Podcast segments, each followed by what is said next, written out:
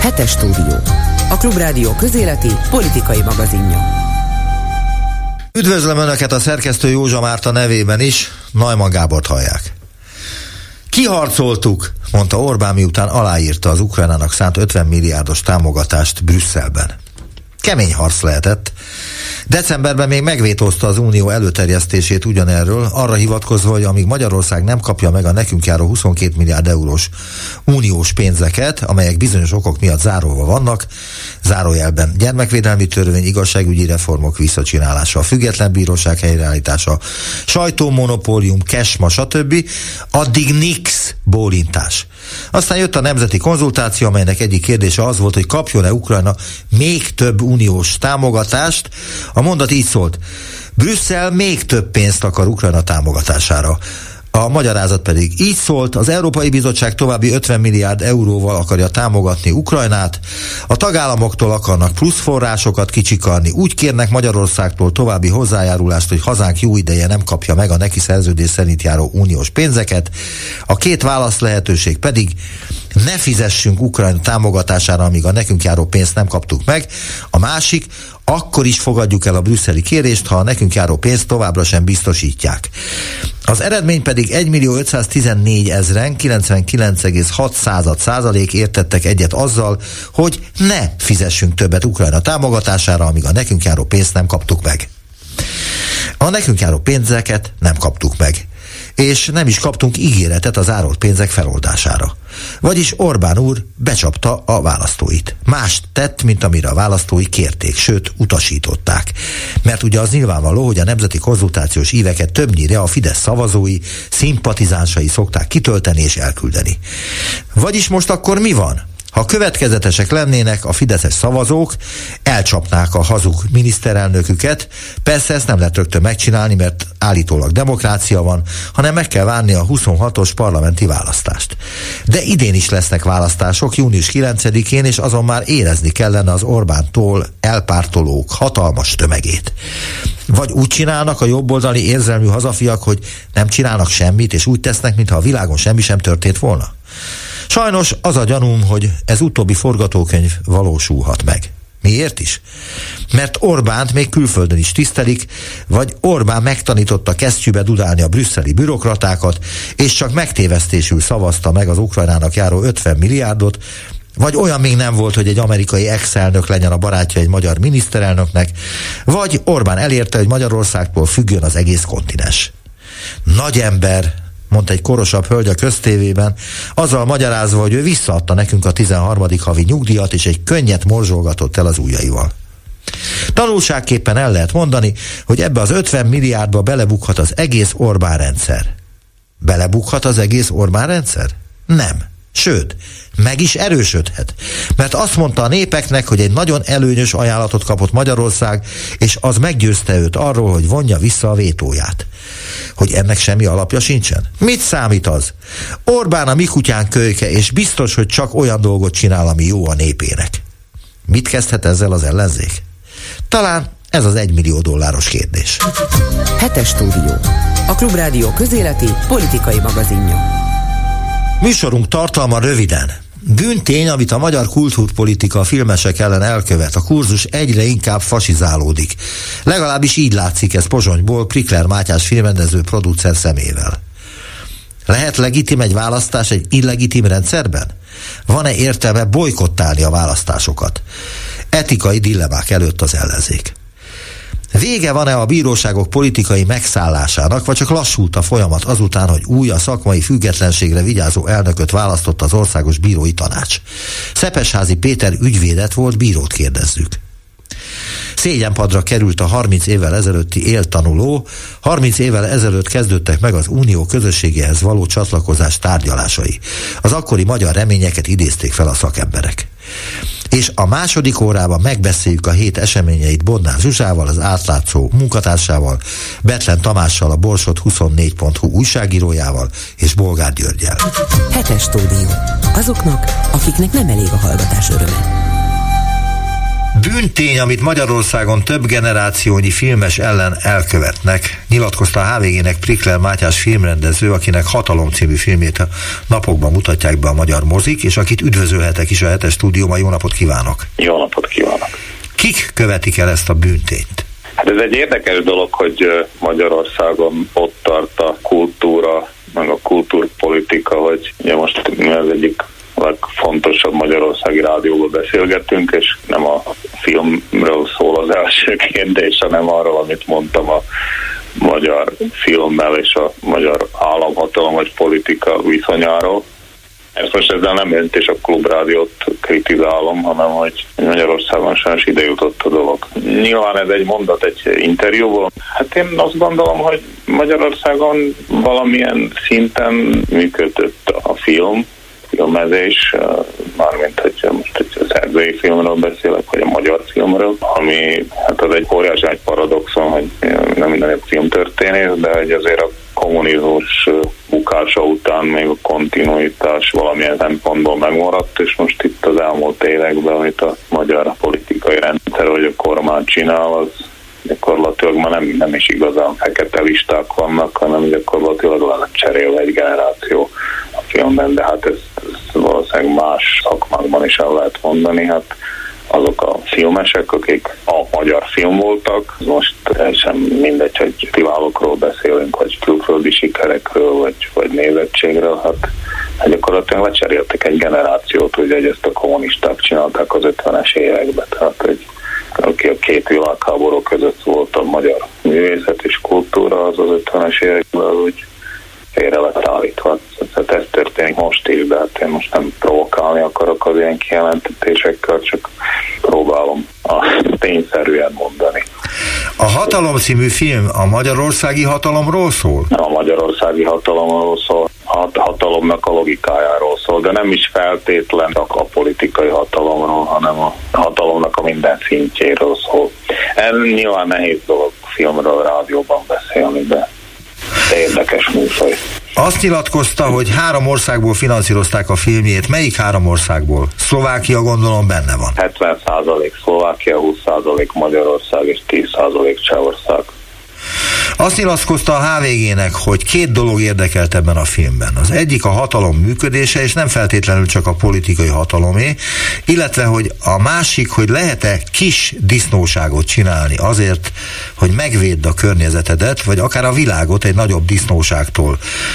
Mi az ön válasz erre? Lehet? Jó kérdés. Nagyon őszintén nem tudom. Nyilván helyzetfüggő, de, de valószínűleg az idealista válasz az az, hogy, hogy nem lehet. És hogy csak kell, akkor annak megvan, megvan az ára. Valahol másképp, valahogy, valahogy máshogyan. Ez már inkább egy ilyen filozófiai kérdés. Hát nem tudom, filmesek kérdéseket szoktak feltenni, nem válaszokat adni. Világos. Tehát, akkor, tehát ön se tudja erre a választ, mint ahogy mindenki próbálkozott különböző válaszokkal, de erre a mai napig nincs megfelelő válasz, ami mindenki számára elfogadható lenne, ugye? Nem tudom, ez egy jó kérdés. Azt tudom mondani, mint az előbb, hogyha valaki csinál egy nem korrekt dolgot azért, hogy ennek köszönhetően megóvja egy nagyobb jó érdekébe a világot vagy a környezetét, akkor hát tényleg azt tudom mondani, hogy annak, annak ára van, mindennek végeredményben van valami ára. És akkor az már egy következő kérdés, hogy milyen ára van. Kicsit ilyen teoretikus dolog, amiről most beszélünk. Hát, Jó, konkretizálom akkor. Ön járt Igen. az SFR-re, Szász János és Janis Attila osztályában tanult. Ez akkor történt, amikor az SFR-t megerőszakolta a hatalom? Nem, hát ez nagyon régen volt. Annyira nem vagyok fiatal. Én, az SF, én nem, nem voltam SFR diák, én a Pozsonyi Egyetemen, Filmművészeti Egyetemen voltam filmrendező szakon, és amikor harmad évesen egy évig voltam ilyen vendégdiák, tehát ott nekem ilyen furcsa státuszom volt, hogy oda jártam, de nem cserediák, mert nem cseréltek senkivel engem, ilyen vendégdiák. De ez még ilyen, ez 2005-2006, úgyhogy azért az, az elég régen volt a hatalom, amikor megerőszakolta az SZF-t, akkor az jóval később volt. De meg kell, hogy mondjam, hogy engem ez személyesen érintett. Ez egy ilyen érdekes dolog, hogy a hatalom valamit megerőszakol, akkor valamikor az ember felháborodik, de más, hogyha személyesen érintik. Én ezt most nem akarok patetikus lenni, de én az olyan érzés volt, mint hogyha valaki a családomat bántana. Tehát, hogy személyes volt annak ellenére, hogy egy évig voltam ott, és tényleg vendégdiak. Visszatérve a filmre, a film alapsztoria, a Hatalom című film alapsztoria, hogy egy politikusoknak szervezett vadászaton véletlenül lelőnek egy hajtót, de ön azt nyilatkozta, hogy ezzel a történettel csak három percig foglalkozik a film. Miért csak három percig? ez nem pontos így. Szlovákiában volt egy ilyen eset, hogy volt szlovák köztársasági elnöknek volt egy ilyen ügye, hogy meghalt egy ember egy vadászaton, amin ő részt vett. És akkor erről így sokat írtak az újságok, hogy ő volt a gyilkos, és valaki mást küldtek börtönbe, akit lefizettek, és proforma beküldték fél évre a börtönbe, soha nem derült ki, hogy akkor ez most hogy is volt, és nyilván akik a szlovákiai média emberei ezek pontosan tudták ezt a sztorit, és a mi filmünk ugye úgy kezdik, hogy meghal egy fiatal hajt egy vadászaton, és kiderül, hogy egy miniszter az, aki tévedésből, tehát baleset volt hogy előtte, és hát nyilván a szlovák média mindig azt kérdezte tőlünk, hogy ez az előző szlovák államelnöknek a sztoria, és erre mondtuk azt, hogy nem, hogy addig ugyanaz a történet, amíg, hát azért mondtam, hogy az első három perc. Az, ahol átfedés van a két történet között. Ez a szlovák volt szlovák köztársasági elnök azért nem volt különösebképpen egy érdekes figura, hát egy ilyen hogy is mondjam, nem túl intelligens, ilyen nacionalista ember, akire azért annyira nem inspiratív figura, kire fölépítenénk egy fiat. Minket, itt tettünk egy csavart a történetbe, hogy a miniszter, akinek van ez a baleset, hogy miatta meghal egy ember, hogy ez egy ilyen intellektuál típus, akinek mondjuk vannak még ilyen morális határai, ilyen nem tudom, lehet egy, Václav Havel vagy egy Grand Szárpát-szerű figura. Játékfilmben még vannak tisztességes politikusok, dokumentumfilmben már nehezebb. Azt is mondta ebben a riportban, hogy nem akarok a pozsonyi nagybácsi lenni, aki segít a pesti rokonokon. Mert úgy gondolja, hogy segíteni kellene rajtunk? Ez a film új interjúnak a címe amit én nem tehetek róla, hogy milyen címet adnak egy interjúnak, mert interjúkban az úgy van, hogy az ember fél órát beszél, vagy interjú, és annak ad a szerkesztő, vagy nem tudom kicsoda egy címet, ami kiragadnak egy mondatot. Most ezt előhúzta rám ezt a két HVG és meg a filmos idézetet nem, hát ott az volt a kontextus, hogy azon kívül, hogy filmrendező vagyok, akkor nekem van Pozsonyban egy filmgyártó cégem, és produceri munkával is foglalkozom, és hát az utóbbi években beszálltunk olyan magyar filmekbe, kis költségvetési filmek, mint a Kishajni rendezés, a Falka, vagy a Reis Gábor filmje, a Magyarázat mindenre, ugye Velencében nyert fődíjat, most lesz bemutatva a Hajdú Szabolcs Kálmán nap című filmje,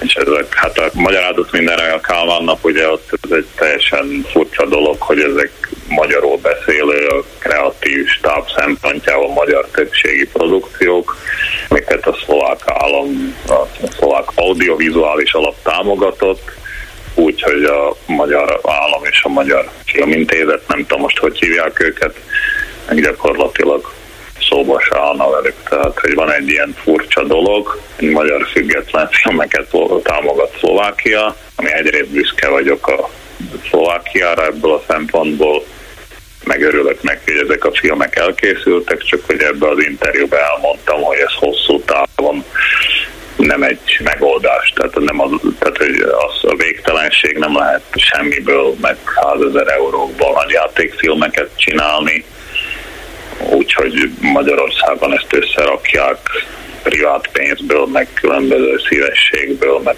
szinte ilyen baráti alapon is, és, és akkor erre a szlovák alap valamilyen szinten kicsibe beszáll, mert hogy erre azt mondom, hogy ez nyilván egy jó érzés, és hogyha túl nagy lenne az ego, akkor azt mondanám, hogy szuper, szuper érzés, hogy mindenki nekem hálás, de, de, nem, de hogy ez nem megoldás, hogy azért mondtam, hogy, hogy ezt nem, nem lehet így csinálni. Tehát ez, ez kicsit olyan, mint amikor a kommunizmus idején Bécsben, meg Jugoszláviában, meg nem tudom ki, hol kiadtak magyar könyveket, akik be voltak tiltva mondjuk otthon. Franc Párizsban, Franciaországban volt a legtöbb ilyen számizdat kiadás lényegében a Igen, antivilágban. Volt bement ez Jugoszláviába is, meg tehát, hogy volt ilyen, csak, csak hogy, hogy az, az attól még nem egy működő irodalmi élet és egy működő kiadó élet. Tehát, hogy jobb, mint a semmi, tehát, hogy erről szólt ez a mondat így kibővítve. Nagyon szépen köszönöm az interjút. Prikrel Mátyás filmrendező volt a hetes stúdió vendége. Viszont hallásra. Én köszönöm, viszont hallásra. Hetes stúdió. Maradjanak hallótávolságon belül. Milyen választási etikát érdemes követni az ellenzéknek? Erről írt tanulmányt Miklósi Zoltán, a CEU professzora, politika filozófus, aki ezt szakértői plénum előtt prezentálta. A prezentációs vita után Csernyánszki Judit Tóka Gábor választási szakértőt, a CEU docensét is megkérdezte arról, illegitim választási rendszerben etikus és értelmes dolog-e bolykottálni a választást? Ennek a tanulmánynak az alapkérdése az az, hogy olyan rendszerekben, mint amilyen Magyarország is, amiket a politikatudomány választásos autokráciának nevez, tehát ahol vannak plurális választások, ahol valódi ellenzéki pártok is elindulhatnak, ugyanakkor demokráciának mégsem tekinthetők, hogy hogyan kell demokratáknak morális szempontból viszonyulniuk a választási részvételhez és a választási, hát a, a rendszer választásokon történő kihívásához. Ugye ez a kérdés azért merül fel, mert ezek a demokraták, magamat is ide sorolom, azt gondolják, hogy az ilyen autokratikus rendszerek akár választásokkal működnek, akár nem, ezek illegitimek, következésképpen a választásokat sem lehet legitimnek tekinteni. Felmerül tehát a kérdés, hogy azok a demokraták, akik illegitimnek tartják a választásokat, miért indulnak el a választáson, és ha esetleg nyernének, akkor legitim módon hatalomban maradhatnak-e? Hát a választáson való elindulásnak jelentős kockázatai vannak, például a választási vereség ez demoralizálja a demokratákat, még jobban bebetonozhatja a rendszert, mit esetleg még elnyomóbbá teheti. Felmerül az a kérdés, hogy nem teszik-e jobban morális szempontból, hogyha valamilyen más módon próbálják a rendszert kihívni, eh, vagy a rendszernek politikai károkat okozni, például felmerül lehetőségek között választási bolykott, eh, polgári engedetlenség és eh, végső esetben akár erőszakos vagy erőt alkalmazó ellenállás is.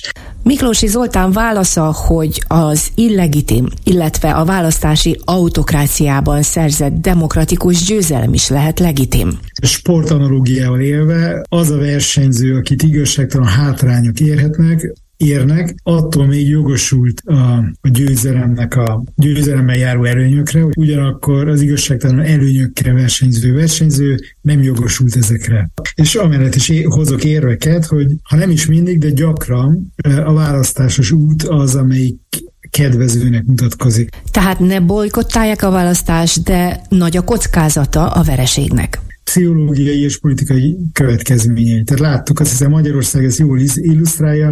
2022-es választások került voltak bizonyos mértékig felfokozott várakozások az ellenzéki oldalon, legalábbis egy ideig, és aztán a veresség, főleg a vártnál jóval nagyobb veresség hatására, hát azt hiszem kijelenthető, hogy egy elég jelentős, eh, hát ilyen rezignáltság vett eh, eh, erőt ezen a táboron, és ez nem csak lélektani szempontból fontos, hanem politikailag is, mert hogyha az emberek nem bíznak abban, hogy sikereket lehet elérni, akárhogy definiáljuk is a sikert, akkor kevésbé lesznek megnyerhetők arra, hogy belevágjanak bármilyen politikai próbálkozásba.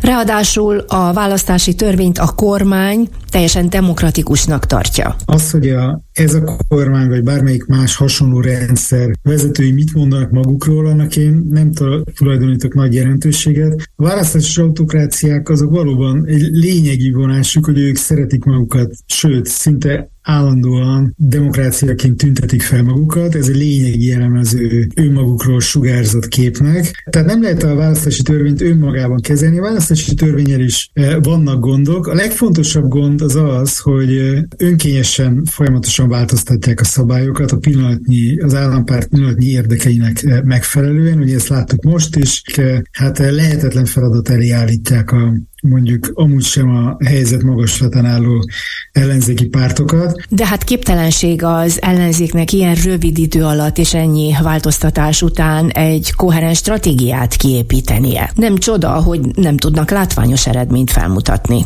Egy listára kényszerítik őket, ez lehetetlenné teszi, hogy önálló arculattal próbálkozzanak, vagy valamilyen más módon a szövetségi rendszerüket próbálják alakítani, és eh, még a legkorlátozottabb technikai értelemben sem mondanám azt, hogy ez a választási törvény, ha csak önmagában szemléljük, az megfelel demokratikus gyakorlatoknak. Hozzáteszem, hogy az ellenzéket rengeteg jogos kritika érheti. Én nem, fog, nem látom feladatomnak, hogy őket megvédjem, de hozzáteszem, hogy lehetetlen helyzet elé vannak állítva. És eh, hát tettek egy jelentős alkalmazkodási kísérletet. Ugye eh, tudható, hogy ezek között a pártok között sok esetben nincs sok eh, ideológiai rokonszám, tehát hogyha most a 2022 előtti helyzetről beszélünk, a Jobbiktól a DK-ig terjedő hat párt tettek egy jelentős alkalmazkodási kísérletet, erre rendkívül rövid idejük volt, és hozzáteszem, hogy a Covid járvány eh, tovább korlátozta a lehetőségeket, hoztak egy jelentős politikai újítást az előválasztások formájában, ami valamilyen módon rendszerezte, hogy hogyan fog felállni ez a közös struktúra. Igen, mert ha külön indulnak, akkor a Fidesz még nagyobb hatalomra tehetett volna szert. Tettek egy alkalmazkodási kísérletet, szerintem jóval többet tehettek volna, de tény, hogy rettenetesen nehéz helyzetben voltak, lehetetlen helyzet elé állította őket az állampárt, ez a rezsim. A nemzetközi szervezetek szabadnak, de tisztességesnek nem tartották a magyar választások eredményét. A bolykott tehát ön szerint nem egy jó eszköz, de mégis. A választási bolykott ez egy nagyon komolyan mérlegerendő alternatíva. Én nem vagyok empirikus politikatudós, de a, olyan empirikus kutatók, akik foglalkoznak ezekkel a kérdésekkel, arra a következtetésre jutnak, hogy a bolykott a választási bolykottoknak Szerbiában volt erre példa e, nem olyan régen. A sikeressége az nagyon korlátozott, és gyakran az történik, hogy ez olyan, hát látszólag ellenzéki szereplőket hozzák e, jó politikai helyzetbe, amelyek valójában a rendszernek a bábjai, vagy a rendszer által e, kontrollált szereplők. Egy bolykott akkor tud sikeres lenni, ha az hát egyrészt teljes körű, tehát minden ellenzéki párt részt vesz benne, másrészt ugyanolyan nagy kampánymozgósítás előzi meg, mintha részvételre buzdítanák a részvevőket, csak éppen bolykotra buzdítják a, a, a választóikat. A mostani ellenzéki összefogás hiány ez az eszköz úgymond kizárva. Például kialakulhatna az a várakozás, hogy hát nem biztos, hogy ez a dolog örökké tart, és akkor hirtelen gazdasági szereplők, társadalmi szereplők és politikai szereplők elkezdenek másképp viselkedni. Hát ez is egy politikai siker lenne. Elkezdenek azon is gondolkodni, hogy mi lesz eh, Orbán Viktor után és felkészülnek arra a helyzetre. Tehát, eh, tehát egy, ilyen, egy ilyen eredmény elindíthat olyan társadalmi folyamatokat, amik aztán megváltoztatják alapvetően a politikai helyzetet is. Az önkormányzati választásra készülve viszont azt látjuk, hogy minden eddiginél nagyobb a széthúzás az ellenzéki pártok között. Mi a teendő? Azon kéne elgondolkodniuk, hogy mi lehet a, mik lehetnek ezek a közbelső, kisebb stratégiai célok, amelyek amelyeket, amelyeket nem azért kell kitűzni, mert lemondunk a rendszerváltás, a demokratikus rendszerváltás céljáról, hanem azért, mert ezek a kisebb sikerek vezetnek el majd, teszik lehetővé ezt a végső célt, aminél kevesebben nem lehet beírni. Noha az emberek sem tartják tisztességesnek a magyar választási rendszert és annak eredményét, mégis ezzel együtt kell élnünk. Van-e értelme bolykothoz folyamodni, amit ugye Miklósi Zoltán tanulmánya is felvet? Erről Tóka Gábort választási szakértőt kérdezem, a CEU professzorát. Ugye sok panaszról azért nincsen okunk, hiszen még így is a, a világ választását, hogyha nézzük, akkor azok közül a mondjuk a több szabadságot és több választási lehetőséget és a több szabad szervezkedés, büntetlenül szabad szervezkedési lehetőséget eh, kínáló talán feléhez, vagy legalábbis kétharmadához tartoznak a magyar választások. Úgyhogy egy csomó mindent lehet csinálni magyar választásokon, még nem nagyon a kutyapárton kívül, akit 2011-ben megakadályoztak a választási indulásban, és ez ugye az Európai Bíróságon pert is nyertek ez ügyben. Utóbb rajtuk kívül más még így nem nagyon akadályoztak meg abban, hogy elinduljon, aki el akart indulni. A nyilván a szabályokat állandóan a Fidesz pillanatnyi hatalmi igényéhez hozzáigazítják. Bolykottal is lehet próbálkozni. A, abban az értelemben nyilván nem demokratikusak a magyar választások, hogy hát nem egyenlő mércével mérnek ellenzéket és kormánypárt. A kormánypártnak eleve több mandátumot adnak, ugyanannyi szavazatra, mint az ellenzéknek adnának, annyi szavazatra, amiatt, hogy hogyan vannak megrajzolva a választókerületek, de uh, akkor is, hogyha parlamenti többséget szerezne mondjuk az ellenzék, nem kerülne a politikai hatalom teljessége az ő kezébe olyan módon, mint ahogy egy demokráciában egy ilyen választás eredménytől a kezébe kerül, hiszen egy csomó kilenc évre, meg eh, hasonló hosszú termősokra beágyazott eh, az országgyűlés eh, kétharmad által megválasztott, ugye a Fideszes kétharmad által megválasztott, és esetleg egy nem is könnyen leváltható hivatalnok az ügyészségen, az alkotmánybíróságban, az országos a költségvetési tanácsban és hasonló intézményekben, a médiatanácsban, ugye különösen könnyen elgázolhatja különböző törekvéseit az új kormányzatnak. Tehát például az egyik tétje magyar választáson jelenlegi körülmények között, hogy a különböző nem kormánypárti szereplők közül kikapja meg azt a rengeteg állami pénzt, meg azt a extra média figyelmet, ami a parlamenti jelenléttel együtt jár. Aki ugye bolykott mellett döntene, az nyilván lemond erről. Nem azt jelenti, hogy ez butaság lenne. Lehet, hogy van olyan politikai üzenet, amiből a bolykott a, a hatásosan ki lehet fejezni, és annak a kedvéért megéri bolykottálni. Csak Például attól a helyzet nem változik. Igen, de a, a parlamenti jelenlététől, mint ellenzéknek sem feltétlenül változik annyi minden, csak ugye ar, igazából arról mond le, hogy azt az állami támogatást azt nem ő kapja, hanem majd valaki más. Adnak egy példát, ténylegesen megtörtént Magyarországi választási bolykotra. 1920 elején ugye volt Magyarországon egy, egy választás, ami hát a Somogyi Bacsó gyilkosságot követte, meg általában is ugye a fehér terror még létezett valamennyire az országban. A Magyarországi Szociáldemokrata Párt úgy döntött, hogy bolykottálni fogja ezt a választást a Somogyi gyilkosságra hivatkozva. És ezzel nem nyert semmit, mert egyrészt semmilyen más párt nem árt oda mellé. A nemzetközi közülmény külföldi hatalmak sem nagyon törődtek azzal, hogy egy párt bolykottált a választás, éppen elég más párt elindult, és demokratikus pártok is elég jól szerepeltek, például a kisgazda, akkori kisgazdapárt a választáson. Egy bolykottnál mindig az a kérdés, hogy mi az üzenet. Ez, az nem bolykott, hogy én nem megyek el választani, és azt mondom, hogy én bolykottálnám a választást, és senkit nem érdekel. A, a bolykottnak akkor van értelme, hogyha van egy egységes politikai üzenet, amit támogatnak az emberek azzal, hogy ne, nem szavaznak. Például olyan kérdésekben lehet hatásos bolykottokat csinálni, hogy több tisztességesebb média viszonyokat, vagy tisztességesebb választási szabályokat állítanak annak feltételi ellenzéki pártok, hogy elindulnak egy választáson. Látszik, hogy nem is abban a hogy mondjam, szellemi állapotban vannak ezek az, az ellenzéki, meg állellenzéki pártok eredménytelen bolykottot tudna valaki összehozni, aki ebbe belevágna, és arra annyira izolált marad, meg annyira kevesen csatlakoznának hozzá az érdemi politikai szereplők közül valószínűleg kudarcos lenne. Így Tóka Gábor és Miklósi Zoltán angol nyelvű prezentációjából is azt a következtetést vontuk le. A bolykot feltehetően nem vezet eredményre az ellenzék mostani állapotában, viszont kis célokat ki lehetne tűzni, és azokat talán meg is lehetne valósítani, és ezzel változtatásokra kényszeríteni az Orbán kormányt. Önök a hetes stúdiót, a Klubrádió közéleti politikai magazinját hallják. Megtartotta alakuló ülését az új országos bírói tanács. A bírák maguk által megválasztotta bíróságok igazgatásában az előző OBT és az EU fellépése nyomán komoly jogosítványokat szerző testülete. Az új elnök Szabó Péter a Győri ítélőtábla bírája lett, akinek van múltja a bírák korábbi függetlenségi harcában, és mostani beszédében is kiemelte a bírói függetlenséget és az EU oszthatatlan értékeit.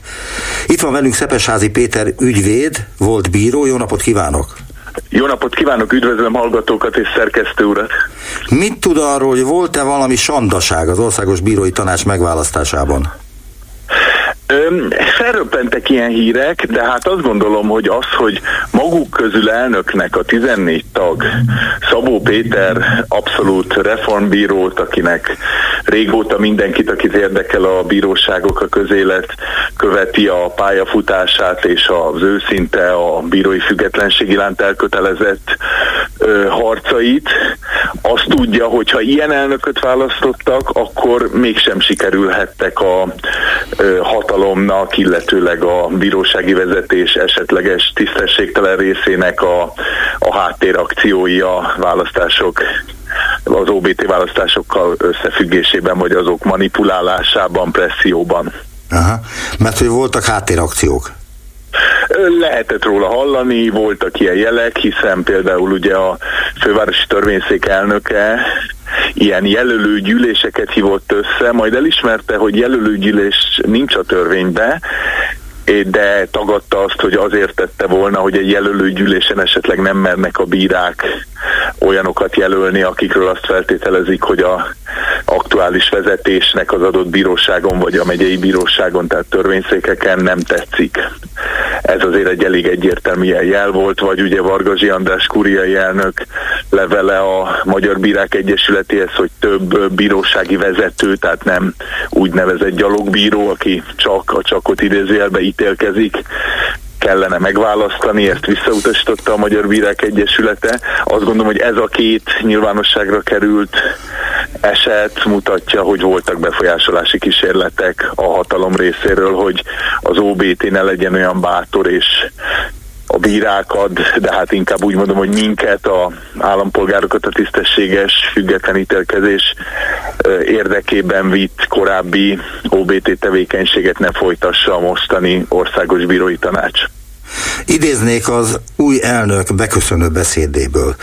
A társadalmak sem lehetnek meg vezérlő eszmék nélkül. E vezérlő eszmék a 21. századi bíró szemszögéből megítélésem szerint leginkább a demokrácia, jogállam, bírói függetlenség elválaszthatatlanul egybefonódott triászában ragadhatók meg. Ön úgy látja, hogy Magyarországon a vezérlő eszmék a demokrácia, jogállam, bírói függetlenség triászában testesülnek meg? Hát kellene lenni, ugye az állami kormányzati gyakorlat enyhén szólva nem ezt tükrözi, de hát mi más lenne az Országos Bírói Tanács feladata, mint mégis ennek ellenére szigetszerűen sajnos egyelőre, de hát ha lesznek aztán más autonóm intézmények társai, előbb-utóbb, legyünk optimisták. Szóval mi más lenne a feladat, mint addig, amíg nem ezek a vezérlőeszmék, hogy egy országos bírói tanácsnak egy nagy szavakat használva bíróparlamentnek mégis ezek legyenek a vezérlőeszméi, és hát az előző hat évben ez sikerült, és úgy tűnik, hogy remény most is van rá, Nyilván lehetséges természetesen, hogy egyes tagokat, akik most még Szabó Péter elnök urat megválasztották, megpróbálnak esetleg később ellentétes döntésekre rávenni, egyéni pressziókkal, de hogy ez nehéz lesz, azt mutatja ez a mostani elnökválasztás és az alakuló ülés. Mit gondol az új elnök eh, ezen törekvései a jelenlegi hatalom ellenére az új országos bírói tanácsban megvalósulhatnak? Tehát a bíróságok munkájában, a bíróságok ítéleteiben ez látható lesz? Én azt gondolom, hogy a példamutatás és a bíróságok megszállása most már ugye nagyjából 10-12 éves folyamatának ha lassítása megvalósul az elkövetkező években, már az óriási eredmény, ugye azért legyünk optimizmus mellett realisták is, de ha meggyengül a rezsim, a politikai rezsim, akkor akár még olyan nagy eredményeket is el lehet érni, mint amit nagyon helyesen szerkesztő úr kérdésében feltett.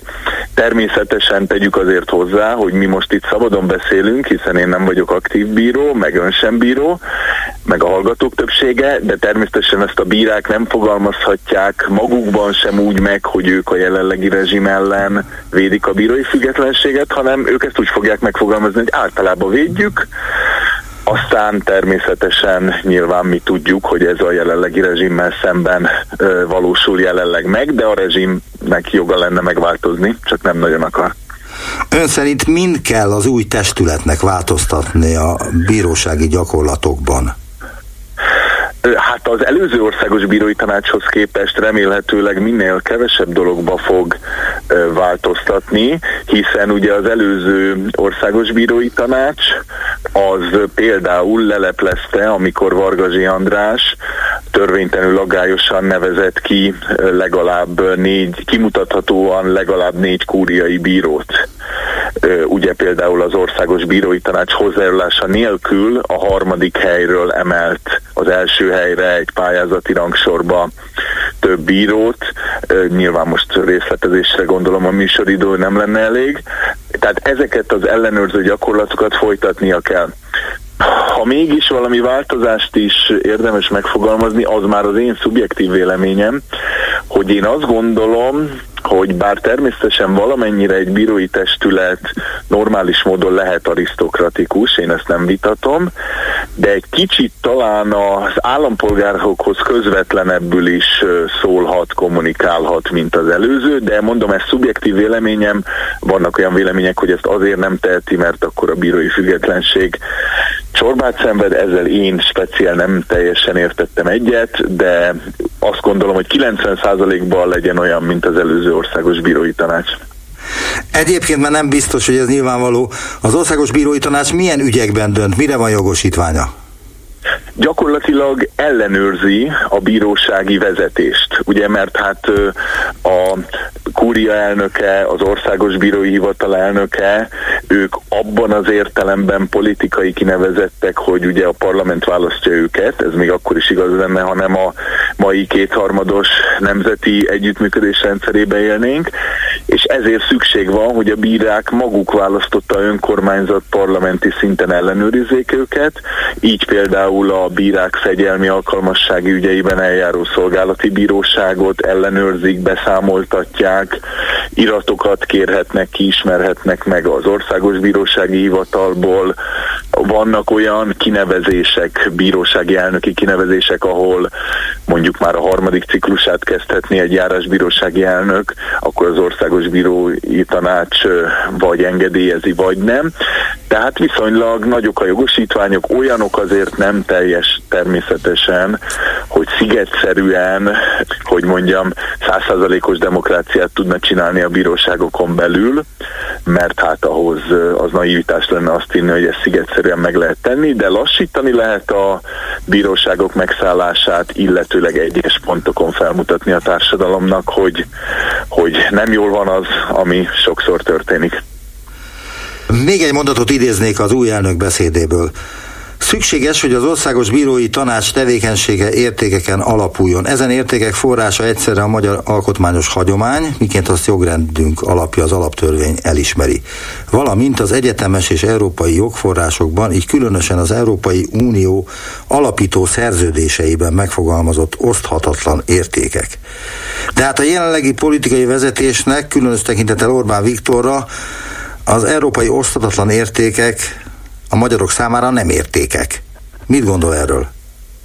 Hát igen, egyetértek szerkesztő úrral. Valószínűleg ugye nyilván bíróként nem politizálhat az elnök Szabó Péter elnök úr, de az, hogy az európaiság, az európai jogi szellemiség jobban áthassa a bírói ítélkezést, az arra gondolhatott ő, tehát, hogy ugye előzetes döntéshozatali eljárásokat a bírók részéről, ugye a luxemburgi EU bíróságon, hogy megfelele egy magyar jogszabály mondjuk az uniós jognak, ezt nem nagyon szeretik manapság a bíróságokon belül a vezetők, pláne a kormányzat részéről, és talán ennek is szólhatott az új elnök expozéja, hogy igenis az európaiság az összhangban van a magyar alkotmányos hagyományokkal és a magyar jogszabályok helyes értelmezésével, és nem ellentétes, és a kettő között nem szabadna ellentétet szítani.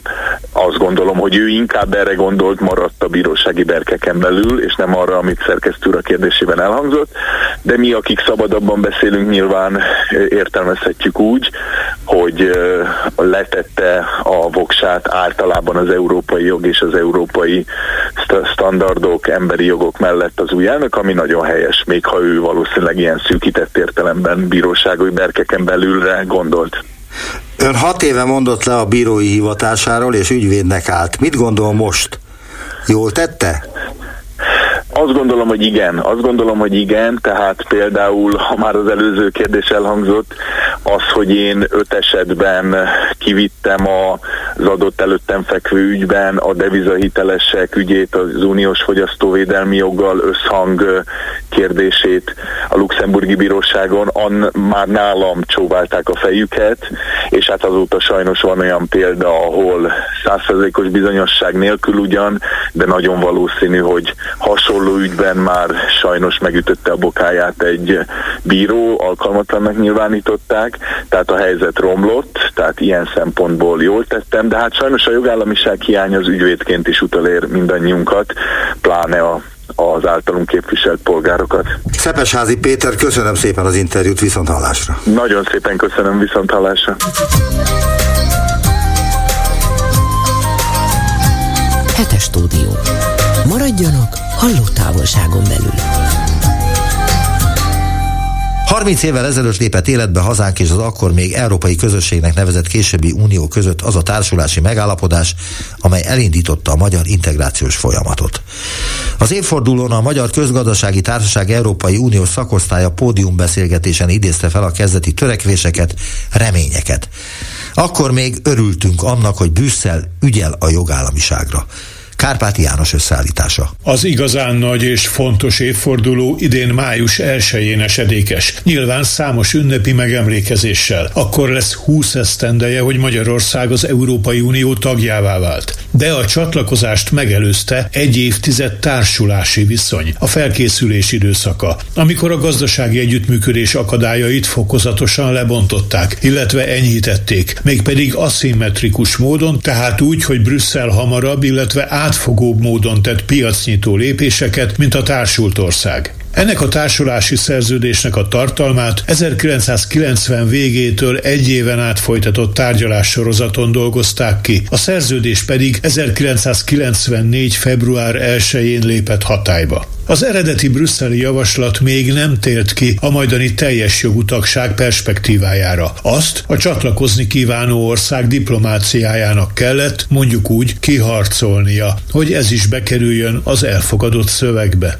Becsei Zsolt volt európai parlamenti képviselő, a szakosztály alelnöke, a rendezvény szervezője és moderátora bevezetőjében felidézte. Nagyon sok szempontból Magyarország az élen járt. Nem csak a tisztviselőink, a diplomatáink nyitottsága révén, hanem hát a tényleges eredményeket illetően is. 2007-ig a szlovén eurozóna tagságig Magyarország vagy egyedül, vagy másokkal, de az európai integráció él mezőnyében voltak. Nálunk hamarabb 2007-ig senki nem lépett át integrációs küszöbet, vagy velünk együtt, vagy mi egyedül. Először léptünk be 90 őszén az Európa Tanácsba, az elsők között csatlakoztunk az OECD-hez. Elsők között lépett életbe az európai megállapodásunk a lengyelekkel gyakorlatilag. Elsőként nyújtottuk be a csatlakozási igényünket, bekerült a preambulumba hogy az a mondat, amelyik azt mondta ki, hogy mind a két fél reméli azt, hogy Magyarországnak az az ambíció, hogy az Európai Unió tagja lehessen,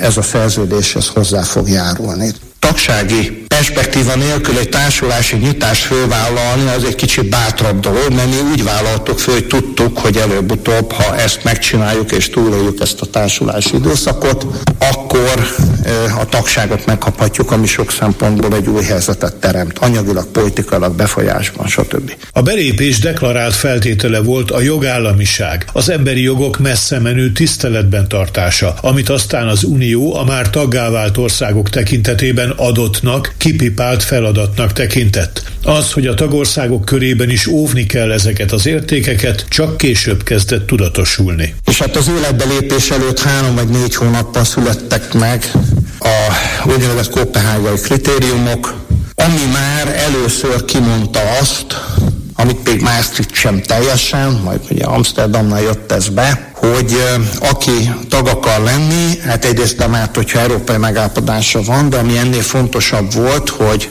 demokratikus a rule of law, tehát a jogállamiság respektjére épülő országnak kell lenni, és ugye végig, ez szerint a filozófia szerint ítéltek meg bennünket a társulás alatt is, meg később a csatlakozás alatt is, aminek akkor mi nagyon örültünk, mert úgy gondoltuk, hogy mivel a kisebbségi respektekről is és egyébekről is szó volt, ez ugye a mi nemzetpolitikai tragédiánk szempontjából is egy nagyon pozitív kérdés, hogy mindenféle szempontból egy demokratikus, toleráns jogállamisági szempontokat követelnek, és azt kell, hogy mondjam, hogy nálunk végig a 90-es években ez nem ismerült föl Magyarország vonatkozásában, legalábbis én nem emlékszem hogy probléma lett volna. Vagyis budapesti felfogás szerint ez az elvárás alapvetően a határon túli magyarság kisebbségi jogainak az érvényesülését segítette. Magyarországon akkoriban a mai helyzetből utólag visszatekintve csak kisebb mértékben a jogállammal, leginkább a gazdasági helyzettel voltak bajok. Ugye a GDP az összesen visszaesett vagy 20-30 százalékkal, még 93-ban is egy borzasztó állapot volt. Ebből a szempontból a rendszerváltás következtében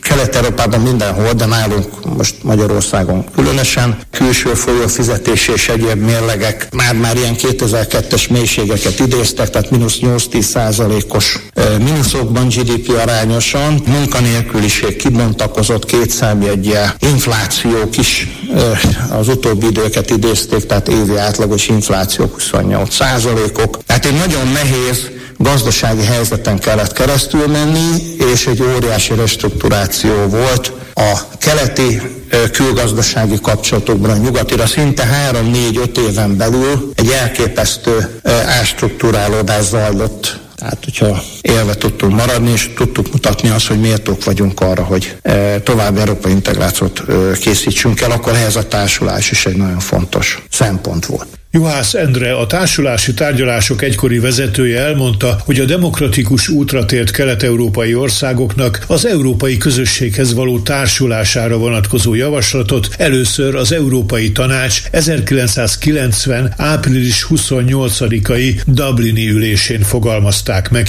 hivatalosan. Április 28, hogyha erre visszagondolunk, még nem is alakult meg a kormány. A választások második fordulója már lezajlott, a politikai helyzet tisztázódott, de a kormány, az Antal kormány még nem lépett hivatalba. Ennek ellenére a cél már ismert volt a korábbi politikai eseményekből, tehát a fő cél az közeledés az Európai Unióhoz, akkor persze még közösség volt, és végső soron a csatlakozás. A sors úgy hozta, hogy először nekem kellett valamit erről mondanom, nevezetesen, hogy pontosan április 28-án. Az történt ugyanis, hogy előtte való napon a brit követség fölhívott, hogy az a kérésük, hogy én másnap utazzak ki Londonba, és egy televíziós adáson vegyek részt. Hát én mondtam, hogy én nem, nincs ilyen tervem, nem utazok ki, hát ezer bajom van, ezt csinálják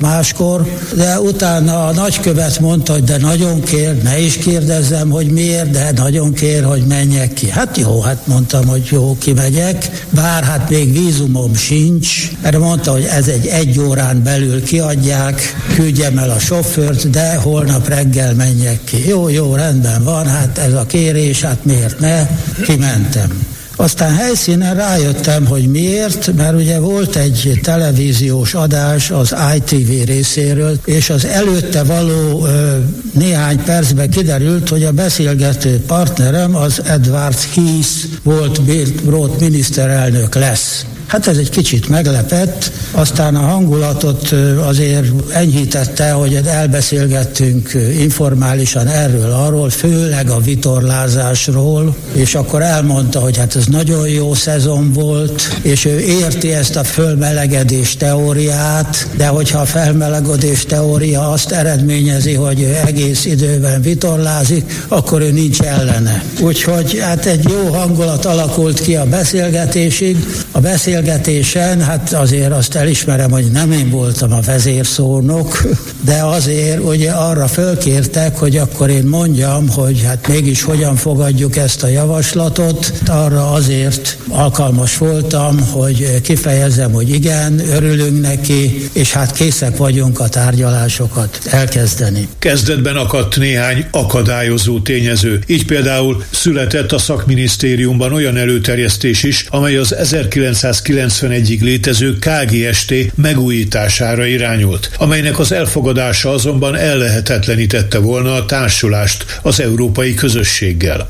Mások a GAD-ban, az általános vámtarifa egyezményben látták inkább a jövőt. Beszámolt Juhász Endre arról az amerikai próbálkozásról is, amely szintén ellentmondott volna az európai orientációnak. Ez annak idején nem nagyon jelent meg a médiában. Az Egyesült Államok észrevette, hogy itt van egy társulási javaslat, ráébredt, hogy ő talán ő itt valamiről lemarad, minden esetre azt javasolt, hogy kössünk egy átfogó kereskedelmi és gazdasági szerződést. Megbíztak, hogy na, Kádár Béla miniszter mondta, jó, hát akkor te tárgyalj az amerikaiakkal. Rendben van, elkezdtük a tárgyalást, az első tárgyalási forduló, hát az Budapesten zajlott le, és szépen néztük a szöveget, a szerződésből kiderült, hogy az amerikaiak minden területen úgynevezett nemzeti elbánást kérnek. Mit jelent a nemzeti elbánás? Ez azt jelenti, hogy ugyanúgy kell bánni vele, mint egy magyar vállalattal. Hát én mondtam az amerikaiaknak, hogy hát ez lehetetlen. Ilyen nincsen. Most kezdjük a társulási szerződést az Európai Unióval, még el se kezdtük hivatalosan, de hát az Európai Uniónak se fogunk teljes letelepedést adni, teljes letelepedési szabadságot. Ott is bonyolult átmenetek lesznek, óriási kivételekkel. Kivételekben megemlíteném rögtön a mezőgazdaságot, erdőgazdaságot, ingatlan kérdéseket. Nagyon sok kivétel van. Tehát ez ilyen nincs. Erről tárgyalhatunk, de hát ez, ez így nem fog menni. Arra azt mondták, hogy ez kondíció színek van non, ugye mi most egy új demokráciát építünk, meg új piacgazdaságot, tehát ők azt várják, hogy olyan, pontosan ugyanolyan elbánás legyen minden tekintetben, mint egy magyar vállalatnak. Hát mondtam, ez nem megy. Hát akkor nem megy. És akkor elvonultak. A dolog még folytatódott hosszú ideig, de végül az elnök, maga Clinton írt az Antal Józsefnek, hogy elégedetlenek a tárgyalás vezetéssel, és annak a személyével is. Hát jó, hát rendben van, elégedetlenek. Nekem telefonáltak, hogy ezek után vizsgálat lesz ellenem. Én tudtam, hogy nem lesz, mert addigra már Antal Józseffel nekem nagyon jó személyes viszonyom volt, és nem is lett vizsgálat, ezt ugye figyelmen kívül hagyta a magyar kormány ezt a levelet. Tehát volt egy amerikai vonal, ami aztán szép lassan elhalványodott, a többet az amerikaiak nem is jöttek ezzel vissza, a helyzet rendeződött volt, ők rájöttek, hogy itt nemzeti elbánás nem lesz, kész. Hörcsik Richard Fideszes országgyűlési képviselő, aki akkor még az MDF színeiben az európai ügyekkel foglalkozó parlamenti bizottság alapító elnöke volt, visszaemlékezésében úgy fogalmazott, hogy az európai közösséghez való közeledéssel kinyílt számukra a világ. Szent Iványi István volt SZDSZ-es országgyűlési képviselő, a külügyi bizottság egykori alelnöke, későbbi külügyi államtitkár pedig azt emelte ki, hogy akkor a magyar belpolitika nem kezdte ki az európai integrációra vonatkozó konszenzust. Hetes stúdió. Ez a megbeszéljük a Klubrádióban Bodnár Zsuzsával, az átlátszó.hu újságírójával, Betlen Tamással, a Borsot 24 szerkesztőjével és Bolgár Györgyel. Szervusztok! Kezdjük akkumulátorral, mert akkumulátor nélkül nem megy a világon semmi se, illetve lehet, hogy megy valami, de amiről most szó lesz, az biztos, hogy nem megy akkumulátor nélkül. Korábban csak arról volt szó, hogy Alsó Zolcán, a szlovén Andrade Group egy akkumulátor feldolgozót építene 10 milliárd forintból, de a projekt a lakossági ellenállás miatt megbukott, így azt sóskultra költöztetik, vagy költöztették volna, még nem lehet tudni, mi lesz ebből. 13 milliárdos kerettel, amiben a magyar állam 4,7 milliárd forintot tesz bele. Aztán volt Sorskuton egy meghallgatás, vagy egy ilyen lakossági fórum, ami majdnem botrányba fulladt, de egy kicsit eltúlozták állítólag a tudósítások, mert erről szó sem volt, hogy itt verekedésre is sor kerülhetett volna, de a polgármester az elmenekült, és nem tartott semmifajta tájékoztatást. Mi a véleményetek erről az akkumulátor mizériáról? Mi az oka annak, hogy Alsó Zsolca és Sós Kút nem kér ebből és tiltakozik, ha bár rettegnek attól, hogy kiemelt kormányzati beruházásnak fogják minősíteni?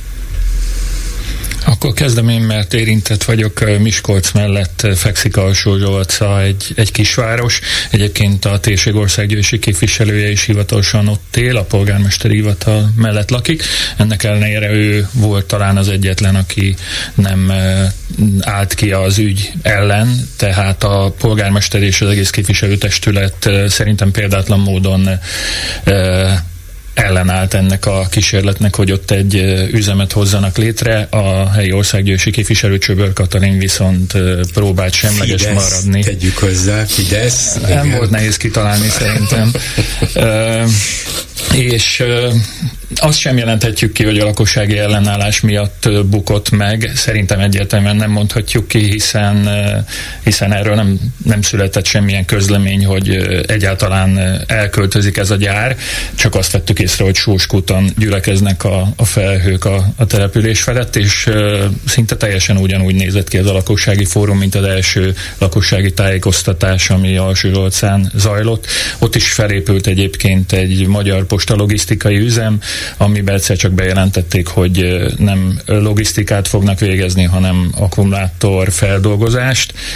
Ez az Andrada. Már csak az akkumulátor feldolgozás az azt jelenti, hogy szétszedik darabokra, és nem. megpróbálják szeméttelepekre helyezni, vagy nem? Nem, nem, nem, és ezt most megnéztem a Népszaván a Tárnoki Fórumról a videót, és ugye ott el is mondja a Tárnoki polgármester, hogy Aracki András országgyűlési képviselő azért nem jött el, mert rosszul fogalmazták meg a meghívót, mert nem akkumulátor feldolgozó üzem lesz, nem. tessenek figyelni, hanem a, a gyárakban a selejtes akkumulátoroknak az újrahasznosítása történik. Ettől függetlenül nyugodtan Ettől lehet. még idegesebbek lettek volna az ott összegyűltek, nem? E, e, nagy, Világos, ez nehezen érthető, hogy arra egy külön gyárat kell hozni, egy gyárban csinálnak akkumulátorokat, e, és a selejtre külön gyárat nem, hoznak létre. Nem, nem, csak egyelőre ugye az van, hogy gyártják az akkumulátorokat az elektromos autókban, a gyárakban, ennek a hulladékát, tehát hulladékról van szó, selejtes termékeket kell feldolgozni, újra hasznosítani belőlük a fémeket, és majd, amikor az elektromos autókba, ahol kiöregednek az akkumulátorok, akkor kerülnek vissza ebbe az üzembe, vagy másikba, amelyik megépül Magyarországon, használt akkumulátorok. Tehát ennyi a, a, tudom, a nyelvtani elemzés ennek a fogalomnak. Ennek ellenére én is úgy szoktam nevezni, meg szerintem minden normális ember, hogy ez akkumulátor feldolgozó, akkumulátor újrahasznosító üzem. Tehát helyes ez az elnevezés.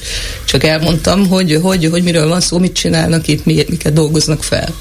Ez is egy fő különbség egyébként, hogy még Alsó Zsolcán akkumulátor feldolgozásról beszéltek. Itt a legújabb alkalommal már azt hangzott el, hogy zöld energia újrahasznosítás. Azért ez egy kicsivel jobban hangzik. Szofisztikáltabb minden esetre. Igen, de úgy tűnik, hogy ez sem nyugtatta meg az embereket.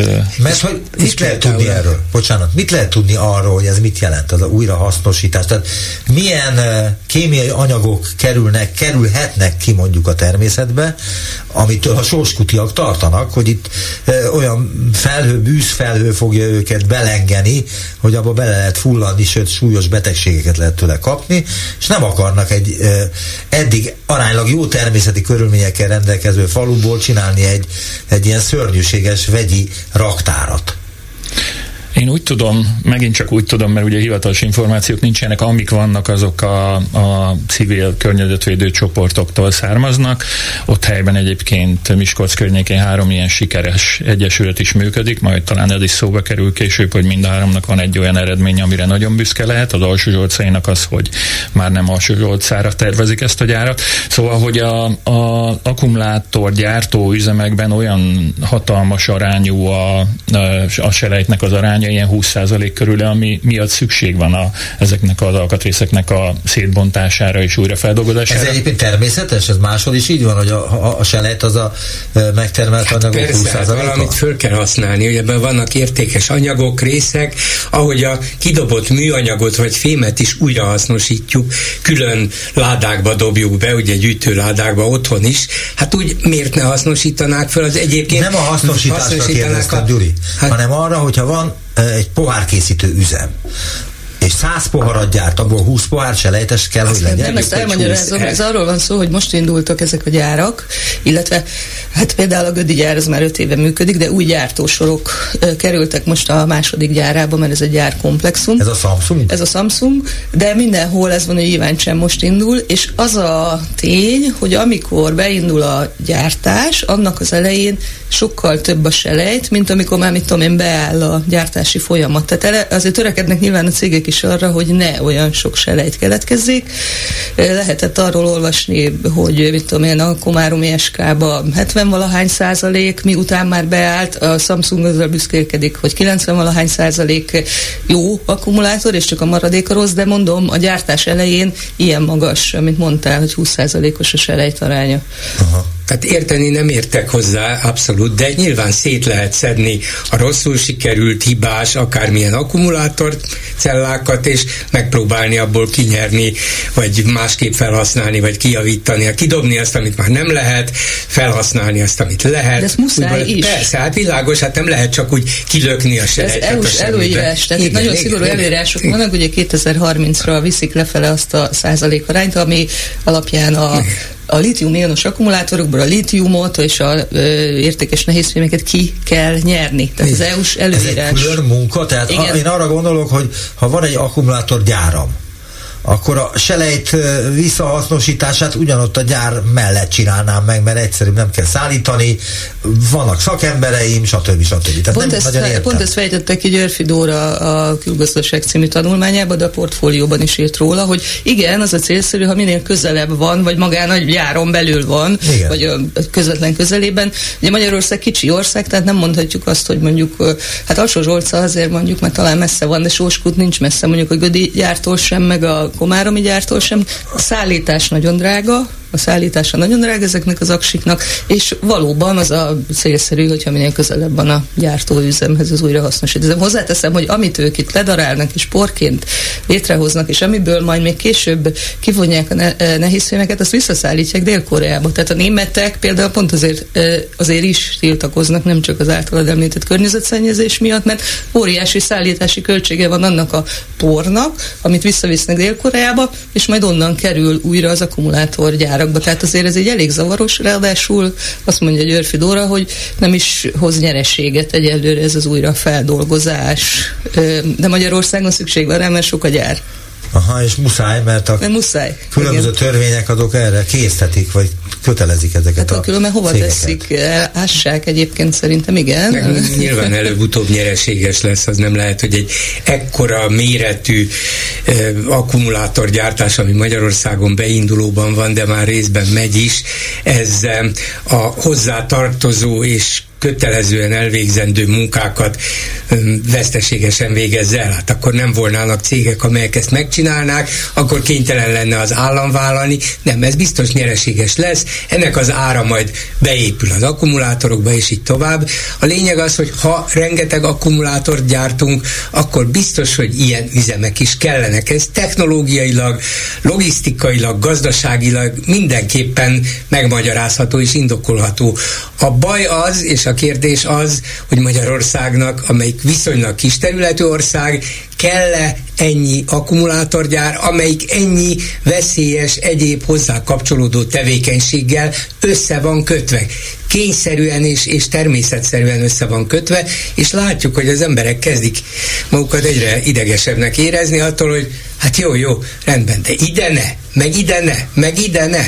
És akkor egyre nehezebb lesz találni olyan helyeket, ahova azt fogják mondani, hogy na jó, hát ide, ez, ez elég messze van ahhoz, hogy ne féljen. De milyen helyeket találnak? Tehát Alsó Zsolcáról beszélj még, mert ugye vízbázis, vagy hogy volt ez? Tehát, hogy Miskolc egy részének a vízellátása, igen, a Sajó egykori medréről, vízbázisáról történik, és elsősorban ezt kifogásolták a, a helyi civil szervezetek környezetvédők. Egy érdekes momentumot még hozzátennék, hogy a, az elmúlt hetekben történt egy tűz egy feldolgozó üzemben, ami hagyományosan alumínium és részhulladékot dolgozott fel, egy óriási hatalmas füstfelhő szállt föl, pont ugyanabban az ipari parkban egyébként, ahol ezt, a, ezt az akkumulátorfeldolgozót is tervezték, és a lakosság pánikba esett, és, és mindenki meg volt rá győződve, aki esetleg kevésbé tájékozott, hogy esetleg ez már, vagy már ez is összefügg a majdani üzemmel, szóval nem tett jót abszolút a, a közhangulatnak ez a baleset. Nem történt egyébként semmi személyi sérülés,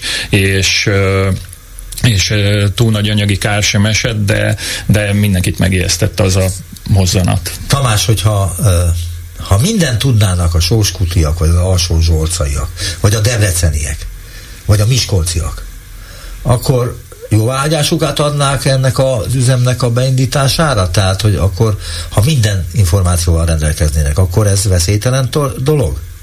Hát én ezt nem tudom De én meg igen. Tehát hogy, vagy hogy mondjam, tehát annyiban igen. Mert Zsuzsa ezzel foglalkozik évek óta, úgyhogy ő biztos. Hogy is egy akkumulátort. Nem, hanem, hanem, hogy eladom kapom az új adatokat. Tehát most, és a tegnap estémet mesélem el, hogy az a bátonyterenyei cég, amelyik itt most fel van még függesztve, az ugye Türingiába szeretné az új üzemét megnyitni. Ott nem tízezer tonnát, mint a, a Zsolca Sóskúton Rada történetben, hanem 22 ezer tonna ö, akkumulátor dolgoznának fönn. A lényeg a lényeg, hogy több mint ezer oldalas környezeti hatás tanulmányt készítettek. Itt nálunk egyetlen egy cégnek nincs ilyen, az Andraának valami 80 oldalas volt, amit ízekre szedtek az alsó zsolcaiak. Tehát, hogy tehát egyrészt e, Németországban sokkal szigorúbbak a szabályok, és még ott is tiltakoznak a lakosok, és amiért tiltakoznak az az, hogy mindenképpen jut ki nikkel, kobalt, lítium, NMP, tehát veszélyes anyagok mindenképpen távoznak ebből a, ebből a akár gyár, akár feldolgozó üzem. Tehát igenis, hogy van miért félniük a lakosoknak, mert hogy mindenhol a lakóövezet közelébe tervezik Igen, de ezeket a engedik, hogy egy ilyen fölépüljön? Hát a, a, a poli, tehát most ott engedélyezési eljárás van. Az első üzeme a nyásik helyszínen, ott nem engedték a, hát nem csak a lakosok nem engedték, hanem környezetvédő szervezetek, jogászok ízekre szedték a hatástalományt, és azt mondták, hogy nem biztosított az, hogy, a, hogy, hogy nem szennyezi a vizet és a levegőt. Most újra próbálkoznak. Amerikában is próbálkoznak. Azt akarom, Értem, amit helyzet ez a történet. Értem, az Ürge Forsas Diana, aki eh, azt hiszem ért a környezetvédelemhez, meg a eh, klímák alakulásához, ő azt mondta, hogy igenis el kell tűrnie Magyarországnak, meg Németországnak, meg Ausztriának, meg az összes ilyen országnak azt, hogy ott akkumulátor gyártó és szétszerelő, meg rehabilitáló üzemek létesüljenek, mert hogy elektromos autókkal járunk. Persze, el kell tűrni, a körülmények nem mindegy, hogy milyenek. Tehát még egyszer, Persze. lakóházakhoz mennyire közel, milyen az ellenőrzés, van-e monitoring rendszer Magyarországon, Világos, ilyen nincs? Így van, mert azért egy csomó más iparágra is rá lehet mondani, pláne a vegyiparban, hogy hát veszélyes, veszélyes anyagok kerülhetnek ki, kerülhetnek a vízbe, kerülhetnek a levegőbe, és ez így is van. Hát a legegyszerűbb vagy legrégebbi ipari tevékenységeknél is így van, amelyeket korszerűsítettek ugyan az elmúlt évtizedekben, de ma is veszélyes. Tehát nem lehet azt mondani, hogy hirtelen jön egy új iparág, amelyik veszélyes az emberekre, mert egy sor más van, amit megszoktunk.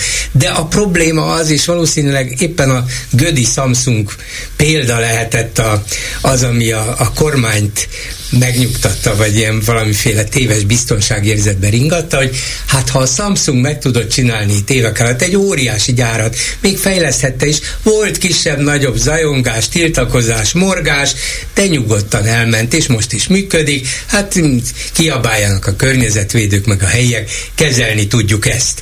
És beindítottak egy olyan óriási beruházási hullámot, ami hirtelen az egész országot elérte, Debrecentől Győrszent Ivánig, hogy na ide nem, na ide nem. És ezért most már mindenki tud róla, és mindenki fél tőle. Ha tehát ezt nem így csinálták volna meg, hanem szép, lassan, óvatosan, nem ilyen tömegben, hanem jött volna még egy, ott beszéltek volna a környékbeliekkel, mutatták volna, hogy lehet, hogy vannak rossz példák Gödről, de mi ezeket így és így kezeljük, elejét vesszük ezeknek, akkor meg lehetett volna győzni az embereket. Most olyan helyzetben vagyunk, hogy szinte sehol nem fogják tudni meg meggyőzni, akkor sem, hogyha konkrétan be lehet bizonyítani, hogy ez nem lesz rátok nézve veszélyes. Ez egy óriási politikai hiba, miközben az akkumulátorgyártás önmagában nem egy rossz dolog, csak ilyen méretekben és ilyen hirtelen, és így lenyomva a társadalom torkán, így biztos veszélyes, közveszélyes.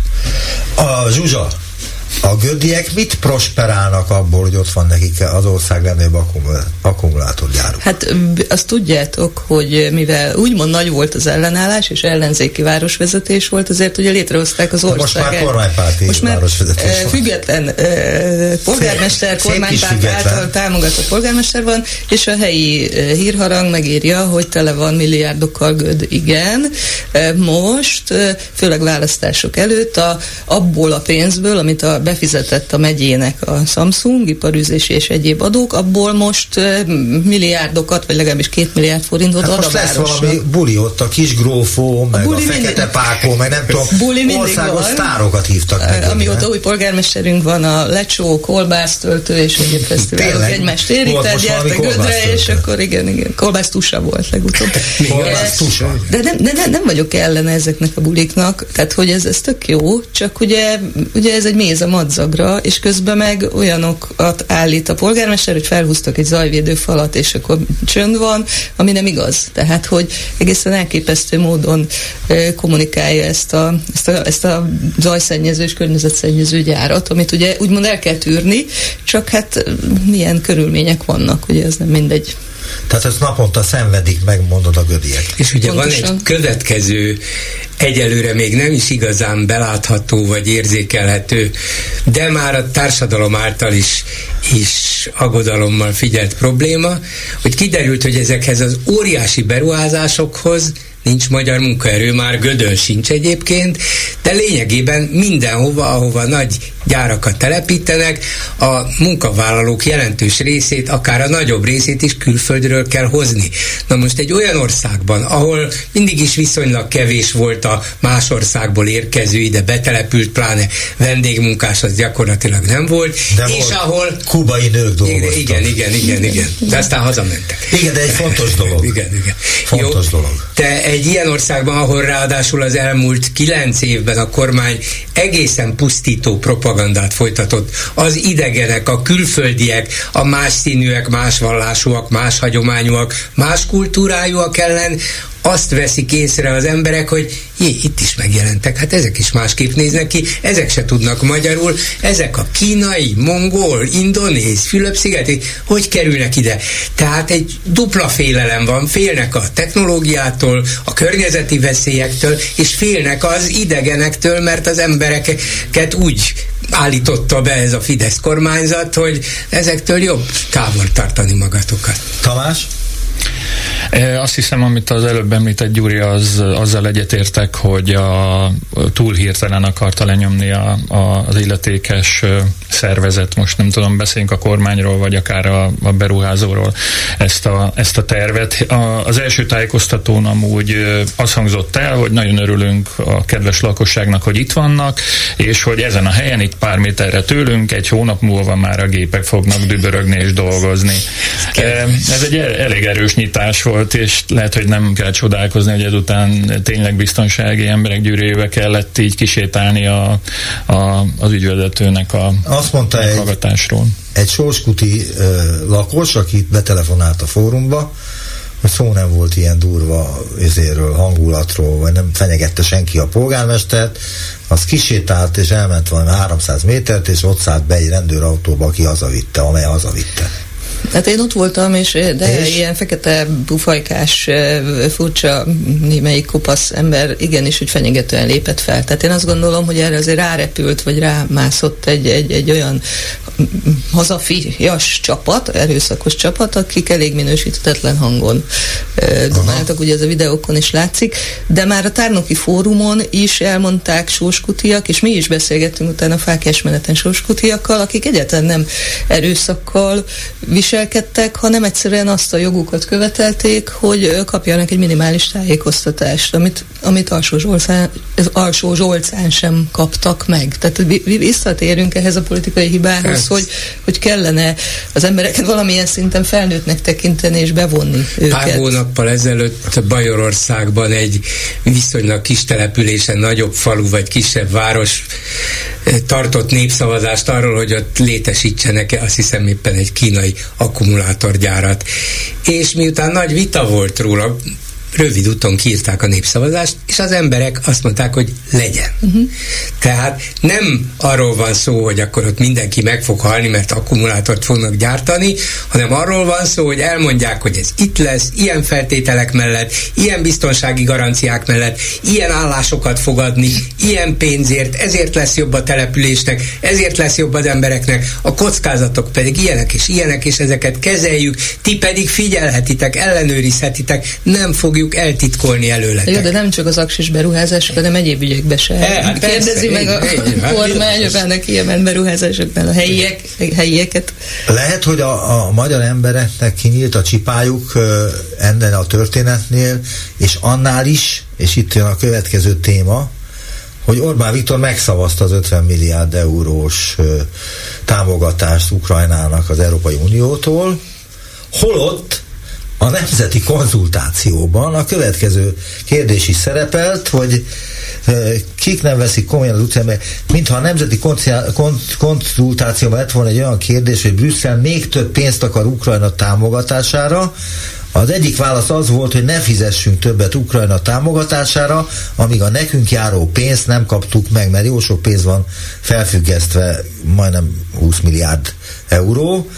A válaszadók 1 millió 514.820 válaszadó 99,6 százaléka vallja azt, hogy ne fizessünk többet Ukrajna támogatására. Ha nem kapjuk meg a pénzt. Nem kaptuk meg a pénzt. A Ugye nem kaptuk meg még a pénzt. De Gulyás azt mondta, hogy megkaptuk, mert már elkezdtük megkapni.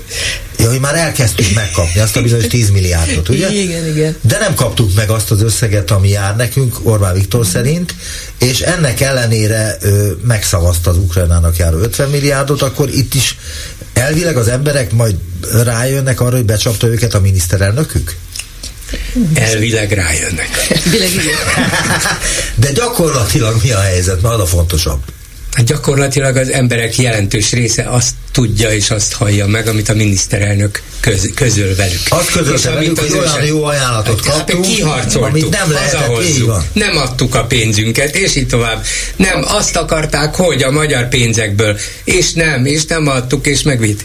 Ezt hallják, és mi beszélhetünk itt, amit akarunk, meghallgatnak, van független média, azt is vannak, akik elolvassák, de mégiscsak a gyakorlati helyzet az, hogy a magyar társadalom legalább háromnegyed része szinte kizárólag lustaságból, vagy egyszerűen ilyen az életvitele, vagy meggyőződésből azt hallja, azt tudja meg, amit a kormány propaganda vele tudatni akar. Kész. Ezért aztán elvileg igen, a magyar népnek elege lesz, gyakorlatilag meg nem. Mert lehet, hogy mást hal meg ebből. És nem úgy értelmezi, nem úgy értelmezi, ahogy ezt értelmezni kellene, a szövegértés az eléggé fontos ebben, hanem úgy gondolja, hogy Orbán Viktor az eléggé rafinált, valami trükk van ebben, hogy ő megszavazta. Biztos, de van is nyilván, mert nagyon ravasz Hogy egy kicsit én bizonytalan vagyok, decemberben néhány vidéki független és nem független újságíróval, tehát a megyei napilapok újságíróval együtt jártunk Brüsszelben egy ilyen informális beszélgetésen, és ott nagyon sok sajtószóvivővel és, és illetékessel beszéltünk olyan dolgokról, ami, ami bennünket foglalkoztat, és Például elhangzott az az álláspont is az egyik szóvivőtől, egyébként ezt nem mondhatom, hogy melyiktől, hogy Magyarországon tulajdonképpen minden rendben van ezzel a tájékoztatással, meg, a, meg az információ áramlással kapcsolatban is, hiszen már a világ minden emberének rendelkezésére áll ez az eszköz, felmutatta a mobiltelefonját, és mindenhol a világon az internet elérhető, tehát a tájékoztatás mindenkinek ott van a saját kezében, mindenki tud dönteni józan józanul a saját sorsát illetően, és, és pont. És hogy Akkor még... minek reklám? Minek politikai reklám akkor? Hogyha valaki akar szavazni, akkor Mert hát azt akarod nézni, hát te, te igényeidnek megfelelő politikai reklámot adják, nem? Ezt akarod... De 24 órában a magyar televízió, meg a Ha véletlenül fölriadsz éjszaka, akkor is megnézhes, de persze ez a formális válasz arra, hogy hát itt sajtószabadság van, itt akkora, hogy hát annak nincs is határa. Íme itt a sajtószabadság. Igen, persze, így van, hiszen nem szólalhat meg a klubrádió, igen, frekvencián nem, de bárhol máshol, igen, a lényeg az, hogy a, az emberek nem úgy működnek, hogy a nap 24 órájában figyelik a híreket, fontosakat és kevésbé fontosakat, hanem egy kis része, a 8 millió szavazónak egy töredéke az, aki rendszeresen és azzal a célral, hogy tudja, hogy milyen országban és világban él, figyeli a híreket, a többség az itt-ott meghallgat ezt, itt-ott meg érdeklődik valami után, azt megnézi, de az a tény, hogy van más, az nem ugyanolyan tény, mint a rendszerváltás előtt, hogy volt egy egy pártállami média, és az szinte bomba biztosan ugyanazt mondta, ott se teljesen már, de azért nagyjából ugyanazt, és volt, tudjátok, a Szabad Európa, és akkor aki valamit meg akar tudni, az is kisebbség volt, de az a Szabad Európára hangolta a készülékét. Itt most számtalan dologra hangolhatja, meghallgatja, megnézheti az interneten, de azt mondja, hogy miután minden szabad, hát nem érdekel. Engem el, kielégít az, amit a kormánytól, az államtól De nem lehet felmutatni az eszközt, mert az eszköz, az nem eszköz, hanem a mögött üzlet van, és neked azt mutatja, amit te szeretnél. Tehát az úgy van tálalva. Tehát néhányszor elolvastam a Magyar Nemzet cikkét, azért nekem mindig felnyomja a Nemzet cikkét, és hiába mondjuk, hogy tájékozottak akarunk lenni, azért, azért nem tudom, ti mindig elolvassátok a kormány közeli médiumok összes hírét, tehát hogy ezzel most senkit nem akarok bántani, csak hogy mondjam, a, az a cél, hogy azt kapd, amitől te jól érzed magad, és ez így van kitalálva. Tehát manipulál a, az internet, vagyis nem az internet, hanem azok az üzletemberek, akik neked lökik azokat a híreket. Tehát nem igaz, hogy lehet az internetet tájékozódni, nincs végtelen időnk, hogy mindent végigolvassunk, tehát a magunk szája íze szerinti híreket fogjuk olvasni, és azt nevezzük normálisnak. És erre figyeljünk, hogy ne azt mondjuk, hogy az a normális, vagy az a hiteles, vagy az az igaz, amit mi olvasunk, mert ez, ez, ez, ez borzasztóan zavarja azokat az embereket, akik a nemzetet és az origót akarják olvasni. Csak az a baj, hogy Zsuzsa, nincsen átjárás. Hát, de ezt mondom, Tehát, éppen, aki a nemzetet, ezt mondom éppen. Aki a nemzetet és a pesti srácokat, vagy nem tudom miket olvas, tehát ilyen kormányközeli médiumokat, az nem olvassa a Hát hogy nem, mert állandóan kommentálnak a 444-nél és az átlátszónál, és azok, akik ezt olvassák, és azt mondják, hogy hazug disznók, tehát azért... Igen, igen, igen. De ez a, fé- ez a Facebook kultúra is ezt erősíti, hiszen ha valaki azon rajta van, és egy bizonyos körhöz tartozik, akkor mindig annak a körnek, annak a politikai ízlésnek a megfelelő híreit fogja kapni és kommentálni. De így hogy tud nyerni az igazság mondjuk egy olyan kérdésben, ahol van igazság? Nincs igazság. igazság. De nem, vegyünk egy olyan, ahol van. Tehát ebben az akkumulátor ügyben is van igazság, hogyha precízen lehetne pontosan tudni, a részleteket, minden részletet egy ilyen ügyben. Azért engedélyezték Németországban, abban a kisvárosban, hogy egy ilyen épüljön. De, de, de, de, Mert valószínűleg tudtak mindent arról, hogy milyen következményei lehetnek, és milyen feltételekkel építik. Ez is túlságosan le van egyszerűsítve, ott is politikai pártok vitatkoznak, az, és gazdasági lobbik vitatkoznak ezen, és, és mindenki vitatkozik azon is, hogy az elektromos autózási a jövő. Tehát e, e, nem mondanám azt, hogy ott minden nem lehet fekete, fekete, fehér, tehát ott is arról panaszkodnak a Igen, de a direktősítés van, akkor azért más. az információkból. Tehát mi mondhatjuk azt, hogy jó, de nekünk kiemelt beruházás is semmit nem tudunk, és ő nekik négy hétig van az engedélyezés, és de még négy hétig hozzászólhatnak. De Teslát is Berlin mellett azért építették olyan sokáig, mert minden építési engedély módosításnál meg kellett a nyilvánossággal ezt de ez beszélni. A jó, nem? Végül fel. Hát ez, ez a jó, a jó de, még, de, a, de, de még mindig a környezetvédők tiltakoznak például a Tesla gyár vízfelhasználása ellen, tehát ez... Jó, mondok, egy, mondok egy példát, egyik kollégám nemrég halt meg a Görgényi Zoltán, aki még a Rádió főszerkesztője is volt egy időben. És akkor, amikor ő voltak éppen az egész egészségét az, az e, rontotta el, vagy rontotta meg az egészségét, hogy Tengizbe kiment dolgozni. Uh-huh, uh-huh. És csak jó dolgokat írtak akkor Tengizről. Aztán utóbb derült ki, hogy milyen súlyos sugárhat, e, be, e, hatás érte őket, akik ott dolgoztak, igen. milyen körülmények között kellett dolgozni, és voltak éppen ebbe betegedett mindenki bele, rengetegen meg is haltak utána. És ez egy, erre nem mondhatjuk azt, hogy ez egy korrekt történet volt, ez a szovjetek részéről egy egészen szörnyű néppusztító mechanizmus volt a tengiz, és oda azért szerettek külföldről vendégmunkásokat hinni, ne az oroszok halljanak. Na de a, nem, nem, nem. Azért, mert technikai technológiai, szakmai tudásuk volt, hát ezért mentek még az egyszerű munkások is oda, meg és, és ők meg azért, mert ez, hát pontosan innen meg azért mentek oda, mert nagyon keményen kellett dolgozni, talán nem is olyan jó körülmények között, de sokat lehetett keresni. Hát ez egyszerű nagyon dolog sokat. volt, de a különbség az akkori helyzethez képest az, hogy ma azért még a mai Magyarországon is lehet erről tudni dolgokat, lehet csomó dolgot megtudni, utána nézni, érdeklődni, tiltakozni is lehet, el is lehet kergetni, vagy nem kergetni, csak küldeni a polgármester, de a kormányt is el lehet küldeni. Szóval sok mindent lehet, és az emberek egyre többet tudnak róla, kifejezhetik a véleményüket. A dolog tehát ebből a szempontból nem reménytelen, nem tudom, hogy az igazság kiderül-e, ahogy te szeretnéd, csak azt mondom, hogy egyre több dolog kiderülhet róla, és miután a kormány szerintem itt eltaktikázta magát ezzel a nagy rohammal, vagy huszáros rohammal, újabban esze, huszár vágással, majd behozzuk a rengeteg kínai meg koreai akkumulátorgyárat, ezzel szerintem olyan helyzetet teremtettek itthon, amit politikailag most ők is nehezen tudnak kezelni. Ez a megbeszéljük a hetes stúdióban Bonnár Zsuzsával, az átlátszó újságírójával, Betlen Tamással, a Borsot 24 szerkesztőjével és Bolgár Györgyel, és akkor váltsunk témát, vagy nem tudom, hogy váltottunk egyet az Orbánnál témát, aki azon kívül, hogy aláírta, vagy elfogadta, visszavonta a vétóját, azért majd beleakadt egy csomó traktorosba, akiknél előadta magát azt mondja, hogy a belvárosban tüntető gazdákkal találkozott, akikkel arról beszélgetett, hogy az európai vezetőknek sokkal jobban oda kellene figyelniük az emberek szavára. Havasi Bertalan, a miniszterelnök sajtófőnöke nyilatkozta ezt az MT-nek. Orbán belga újságíróknak arról beszélt a traktorok mellől, hogy új vezetőkre, új elitre van szükség Európában, mert jelenleg legyen szó migrációról, vagy az ukrajnai háborúról, az utca emberének hangját nem veszi komolyan, és ez egy demokratikus deficit mondja ezt Orbán Viktor. Puha.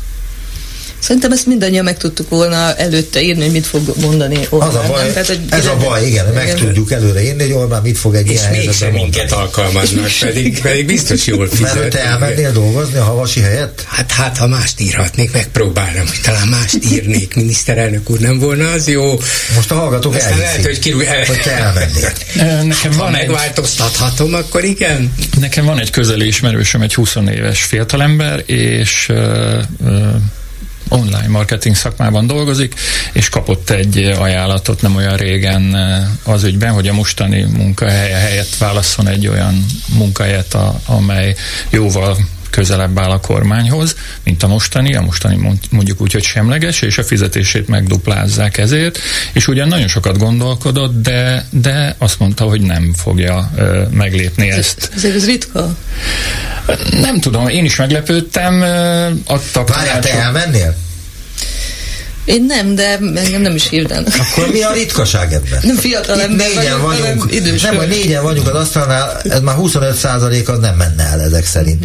Ha Gyuri elmenne, azt mondta, hogy meg tudná. Azt mondtam, ha megváltoztathatnám, ha de ha azt mondanák, hogy nem neked azt kell írnod, amit a főnök mond, hát akkor azt sajnos nem tudom vállalni. Én is azt a tanácsot adtam, hogy ne menjen, de, de kb. 50-50 százalék volt egyébként azoknak az aránya, akik javasolták, és akik nem, akik akik javasolták, nyilván azt mondták, hogy mindenki pénzből él, és úgyse lehet megváltoztatni ezt a rendszert, nincs mit tenni, és saját boldogulásod múlik rajta, menjél. Ő pedig úgy döntött, hogy nem fogja a jövőjét kockára tenni, mert, mert valahol hisz abba, hogy nem tart örökké ez a dolog.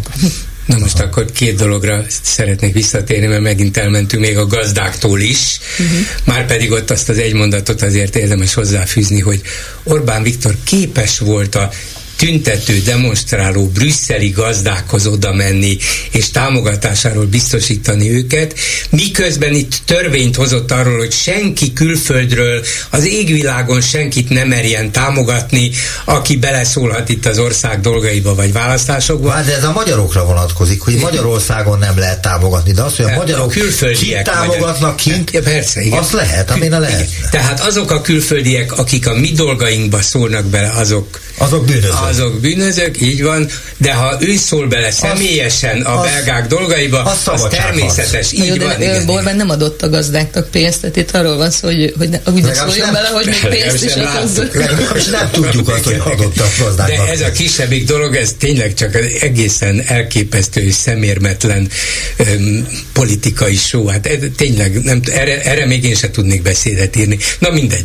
Szóval Pedig de, de a fontosabb, a fontosabb maga ez az uniós csúcs, mert abba is csak belekaptunk, hogy ugye Orbán kötötte az ebet a karóhoz, hogy ő nem, ő nem támogatja. Ő, nem. És az, és kiderült, hogy... Meg Ukrajna úgy is elveszíti ezt a háborút. Hát azt most is mondja, igen, ezt most is mondja, ez, ez változatlan. De a lényeg az, hogy én nem, én nem, én nem, aztán hirtelen mégis. Vajon miért, és ezzel nem tudok igazán mit kezdeni, vagy van egy magyarázatom, csak még nekem se elég jó, hogy miért megy bele egy olyan harcba, amiről tudhatja előre, hogy pofára esik. És most már kettőben esett pofára, az egyik volt a törököknek a ratifikációja Svédország NATO csatlakozásáról. De tényleg arról mi nem is beszéltünk. Hát ez mert ez egy, egy, egy héttel korábbi volt, de óriási De nem fejeződött Végig... a sztori. Hát nem, a sztori nem, közepén vagyunk. Persze, persze, még az amerikaiak is most már egyre szigorúbbra veszik a figurát. Gyakorlatilag megüzenték, hogy elveszik a vízummentességet Magyarországtól, és még egyes embereket tiltó, tiltó listára fognak tenni. Nem értem, hogy miért megy bele ezekbe, mikor tudta, hogy nem, nem képes az, az Európai Unió 26 tagországa ellen föllépni, valószínűleg élvezi azt a helyzetet, mint ahogy már volt ez egy hónappal korábban is, de most is, hogy ott ül vele szemben Charles Michel, von der Leyen, a Macron, francia elnök, Scholz német kancellára, balján, jobbján, Georgia Meloni is mind ő győzködik. Hát ki itt a nagy ember ezek között? Én vagyok az, de tudta, hát nem hülye. Na jó, de tudta, hát, hogy veszi. A, itthon nyer, nyereség. Ez így van, nyeressége van, mert Ez a televízióban láttam a, a közönséget, igen, igen. Orbán közönségét, akik azt mondták, hogy, hogy ilyen miniszterelnököt, aki igen, igen. Amerikában, meg Franciaországban, az ez, ez, az én első magyar, ez az én első magyarázatom is, de valószínűleg ez az övé is, és azt mondanám, hogy nem lát tovább az orránál. Első és utolsó magyarázat. Igen, igen. De ez nem, ez nem, nem, lát tovább, nem lát tovább az orránál, mert biztos vagyok benne,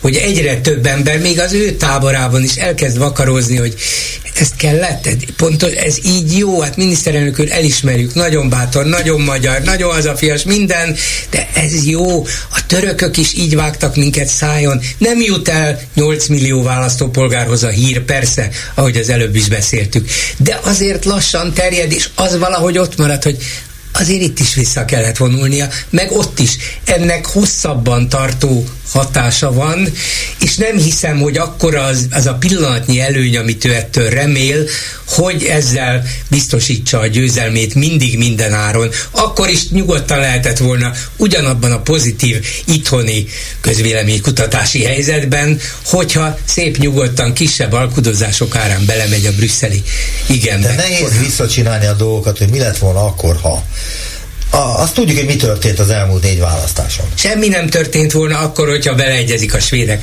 NATO ha. csatlakozásába, és semmi nem történt volna akkor, nem. ha beleegyezik Ukrajna támogatásába, és közben mondja Szerinted, meg szerintem is. Biztos. Orbán máshogy gondolkodik, úgy tűnik. Igen. Aztán most Ez, a... Ezért nem jó államférfi, mondom én. Lehet, hogy politikusnak még jó, de államférfinak biztos nem. Aztán, ami nagyon tetszett a, a, a, a különböző híreket olvasván, az a következő. A Magyar Kétfarkú Kutyapárt nyomkövetőt rakott egy nemzeti konzultációs válaszborítékba, hogy megnézzék, merre visz az útja. Megdöbbenve tapasztalták, hogy a határidőig feladott boríték még a postán volt, amikor a kormány már kihirdette a végeredményt. És pontosan le van írva, hogy 17-én adták fel a levelet, Alsóörsön maradt a levél aznap, aztán került a Budaörsi levélelosztóba, és 26-án, tehát 9 napra rá, amikor az eredményeket már tették, a boríték még mindig ott volt a postán. Holott akkor már el kellett valakinek olvasni, hogy mi az eredmény. ugyanazon a napon mozgásba kezdett először egy budaörsi McDonald's étterem környékén jelentkezett be, majd tovább haladt a Gönc Árpád városközpont felé, és aztán végül január 26-án reggel 8.30-ra ért a Nemzeti Infokommunikációs Szolgáltató ZRT-be, a Csata utcai telephelyre, ahol a kiértékelés zajlott, vagy zajlik, vagy kellett volna zajlania, de ezek szerint nem nézték meg ezt a levelet, mert jó egy héttel előtte már elmondták, hogy pontosan mi a végeredmény. Mit szóltok ehhez? Hát ugye erre azt fogják mondani, hogy ez egy levél, meg véletlen, meg stb. Aha. Tehát, hogy ezt is ki lehet védeni, de egyébként el? nagyon szellemes, nagyon jó, gratulál. Nagyon ügyes ötlet, nagyon jó ötlet, és hát Na most a nemzeti konzultációról ugye nem tudtunk meg többet. Uh-huh. Tehát arról az, azt gondoltuk, hogy valószínű el se olvassa senki, és aztán hasra ütésszerűen hozzák a végeredményeket 99 98 százalékban a kérdésekre, ami most is így történt, csak most lebuktak. Uh-huh. Ennek lehet következménye a Fidesznél, vagy erre tojnak?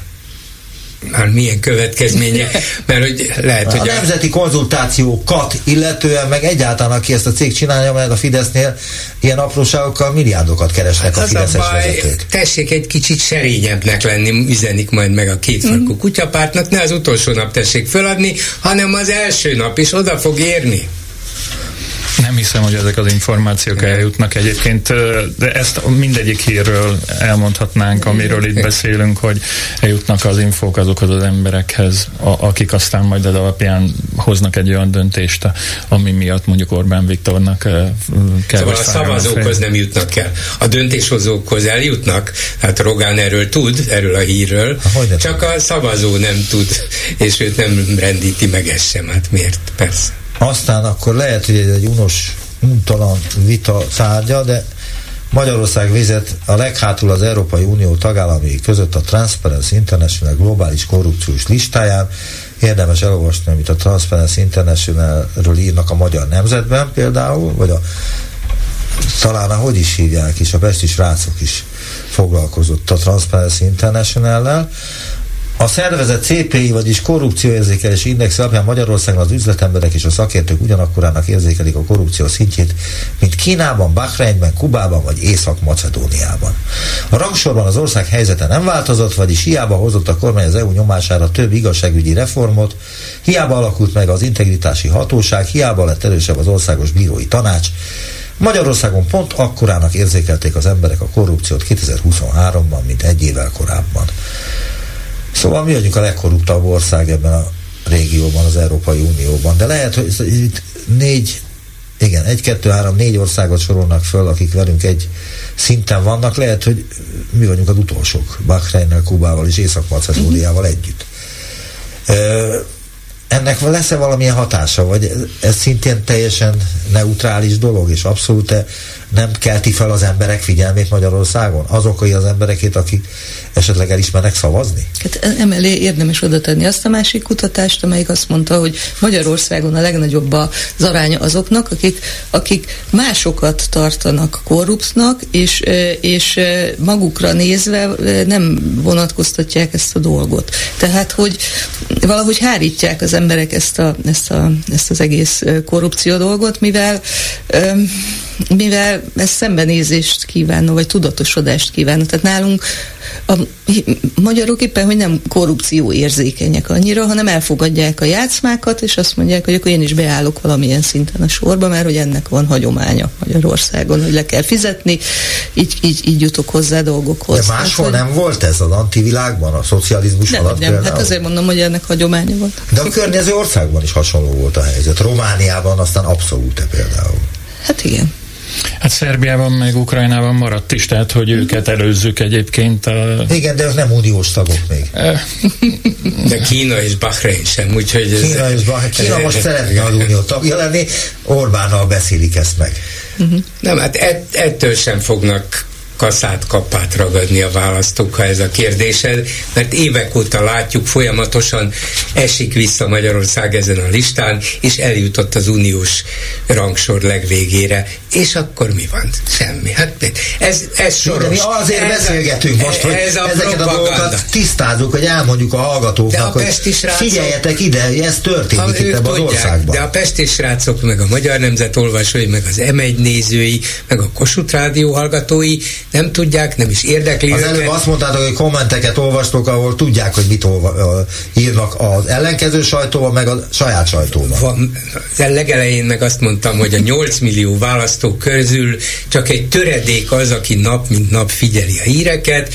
Azt mondanám, hogy tegyük föl, ez körülbelül egy millió ember, és annak egy része valóban a másik oldalról is figyeli a független médiát, és tudja, mi ez a transparency rangsor, tudja, hogy utolsók vagyunk, és megírja adott esetben, mert annyira aktív, vagy fölbéreli őket a Fidesz, olyan is van, hogy, hogy írjon kommenteket. Ha az megírja, nem létezik, ez csak megírja hogy, hogy hát ez azért van, mert a soros szervezet ezt akarja kimutatni. Soros Ezeket szervezet. pénzeli. Hát persze. De az a fura, hogy a soros szervezettel való kapcsolódást azt alaposan leleplezték, ezt a Finkelstein féle történetet, és ettől nem tántorodott el a Fidesz. Ugyanúgy előveszi néha a soros Györgyöt, vagy a fiát, és ugyanúgy rágalmazza, olyan pocskondiázza, olyan szinten beszélnek róla abban a viszony Bayer műsorban, ami azt hiszem vasárnap este szokott lenni a hírtévén, hogy hát bárki, tehát nem bárki, de az érintettek beperelhetnék ezt a műsort, és meg is nyernék a pert, mert ilyeneket nem szokás mondani a médiumban, mindenfajta bizonyíték nem, nem szokásra, nem szokás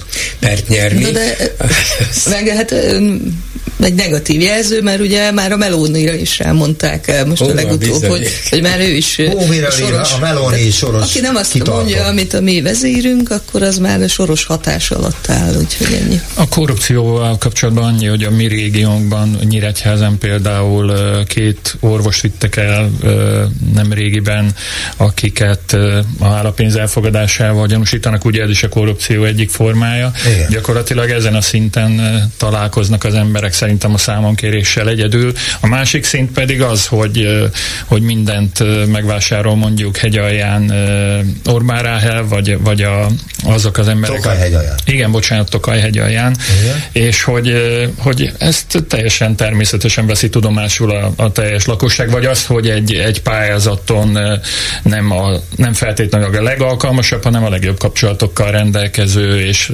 valószínűleg háttéralkukat kötő cég nyeri el a megbízást. De ez már természetessé vált Magyarországon. Szóval én ezzel magyarázom, hogy nem javul ez, a, ez az index, és hogy igen, ez teljesen természetesnek vesz. De egyre rosszabb lesz itt Magyarországon élni, hogyha ezek már ilyen természetes reflexekké válnak, és abszolút nem keresi senki azt, hogy hogyan lehetne a jobb megoldást megtalálni. És hát igen, de ugye ez folyik. a közbeszerzéseknél is ez van, hogy, hogy nem csak az van, hogy megnyeri a havercég, hanem a többi havercég, meg a kicsik, azok beállnak ebbe a játékba, és most, most te nem nyertél, de adok egy olyan, tehát olyan eleve a kiírás ezzel foglalkozik az átlátszóban most Katus Eszter kollégám, hogy eleve olyan a közbeszédés kiírás, mint tudjuk, hogy valakire ráírták, de ebben a játszmában benne vannak a többiek is, tudják, és majd legközelebb ő nyer. És kisebb cégeknek ehhez alkalmazkodni kell. Tehát nem, nem, nem egyszerűen az, hogy eltűrjük a korrupciót, hanem ha élni akarunk, egy olyan cégnél dolgozunk, amelyik, amelyik minket alkalmaz, akkor, akkor be kell állni ebbe a sorba, és a korruptnak, nem én vagyok korrupt, hanem a cég korrupt, vagy a szervezet a korrupt, amelyik ebbe a játszmába belemegy, és én azért kapok fizetést, mert működik a cég, és ennyi. A Matthias Corvinus kollégium kiírt egy pályázatot valami építési beruházásra 16 milliárd forintért, Tíz pályázó jelentkezett, természetesen a Mészáros Lőrinc nyerte.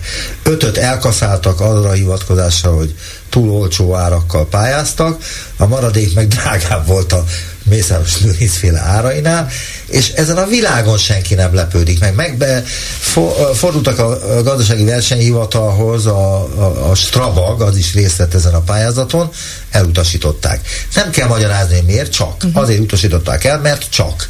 És ezáltal a Mészáros Lőrinc naponta nyer ilyen pályázatokat, azért az nagyon sok pénz, 16 milliárd nettó, erről van szó itt a Matthias Corvinus esetében, és hogy, hogy ez annyira a mindennapjaink részévé vált, hogy hiába mondom be a fórumba, hogy a hallgatók mit szólnak ehhez, eh, mondjuk 10 évvel ezelőtt, vagy 15 évvel ezelőtt égtek volna a telefonok, és felháborodtak, káromkodtak volna a hallgatók, most már nem is reagálnak erre. Jó, hát ez így van, akkor így van. Kész.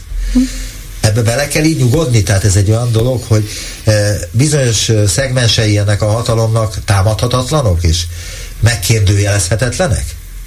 Hát támadhatók és megkérdőjelezhetők. Az átlátszó megkérdőjelezi, még a Strabak is megkérdőjelezte, csak a magyar társadalom politikailag nem igazán fogékony erre. Azt mondja, hogy hát ha a Mészáros nyer, ha a Strabag nyer, akkor is egy biztos, hogy nem én nyerek. És ezért aztán azt mondja, valakinek mindig nyernek, és az biztos közelebb lesz a tűzhöz. Hát ismerem ezeket, de legalább jó magyar emberek nyernek, vagy legalább az általam annyira hőn szeretett szeretett Orbán Viktornak a barátja nyert. Tehát ez őt megnyugtatja, és a többi pedig hiába mondja, hogy ez disznóság, azt nem tudja mondani, hogy a jövőben semmi disznóság nem lesz, ha ezeket elkergetitek, és azt se fogja tudni fontos, mondani, igen. igen, és azt se fogja tudni mondani magának, hogy ha ezeket elkergetjük, akkor, akkor aztán te leszel majd a pályázat nyertese, mert az illető valahol alkalmazott, nem vállalkozó, eszébe se jutna pályázni, tehát az emberek zöme távol van ettől, ez neki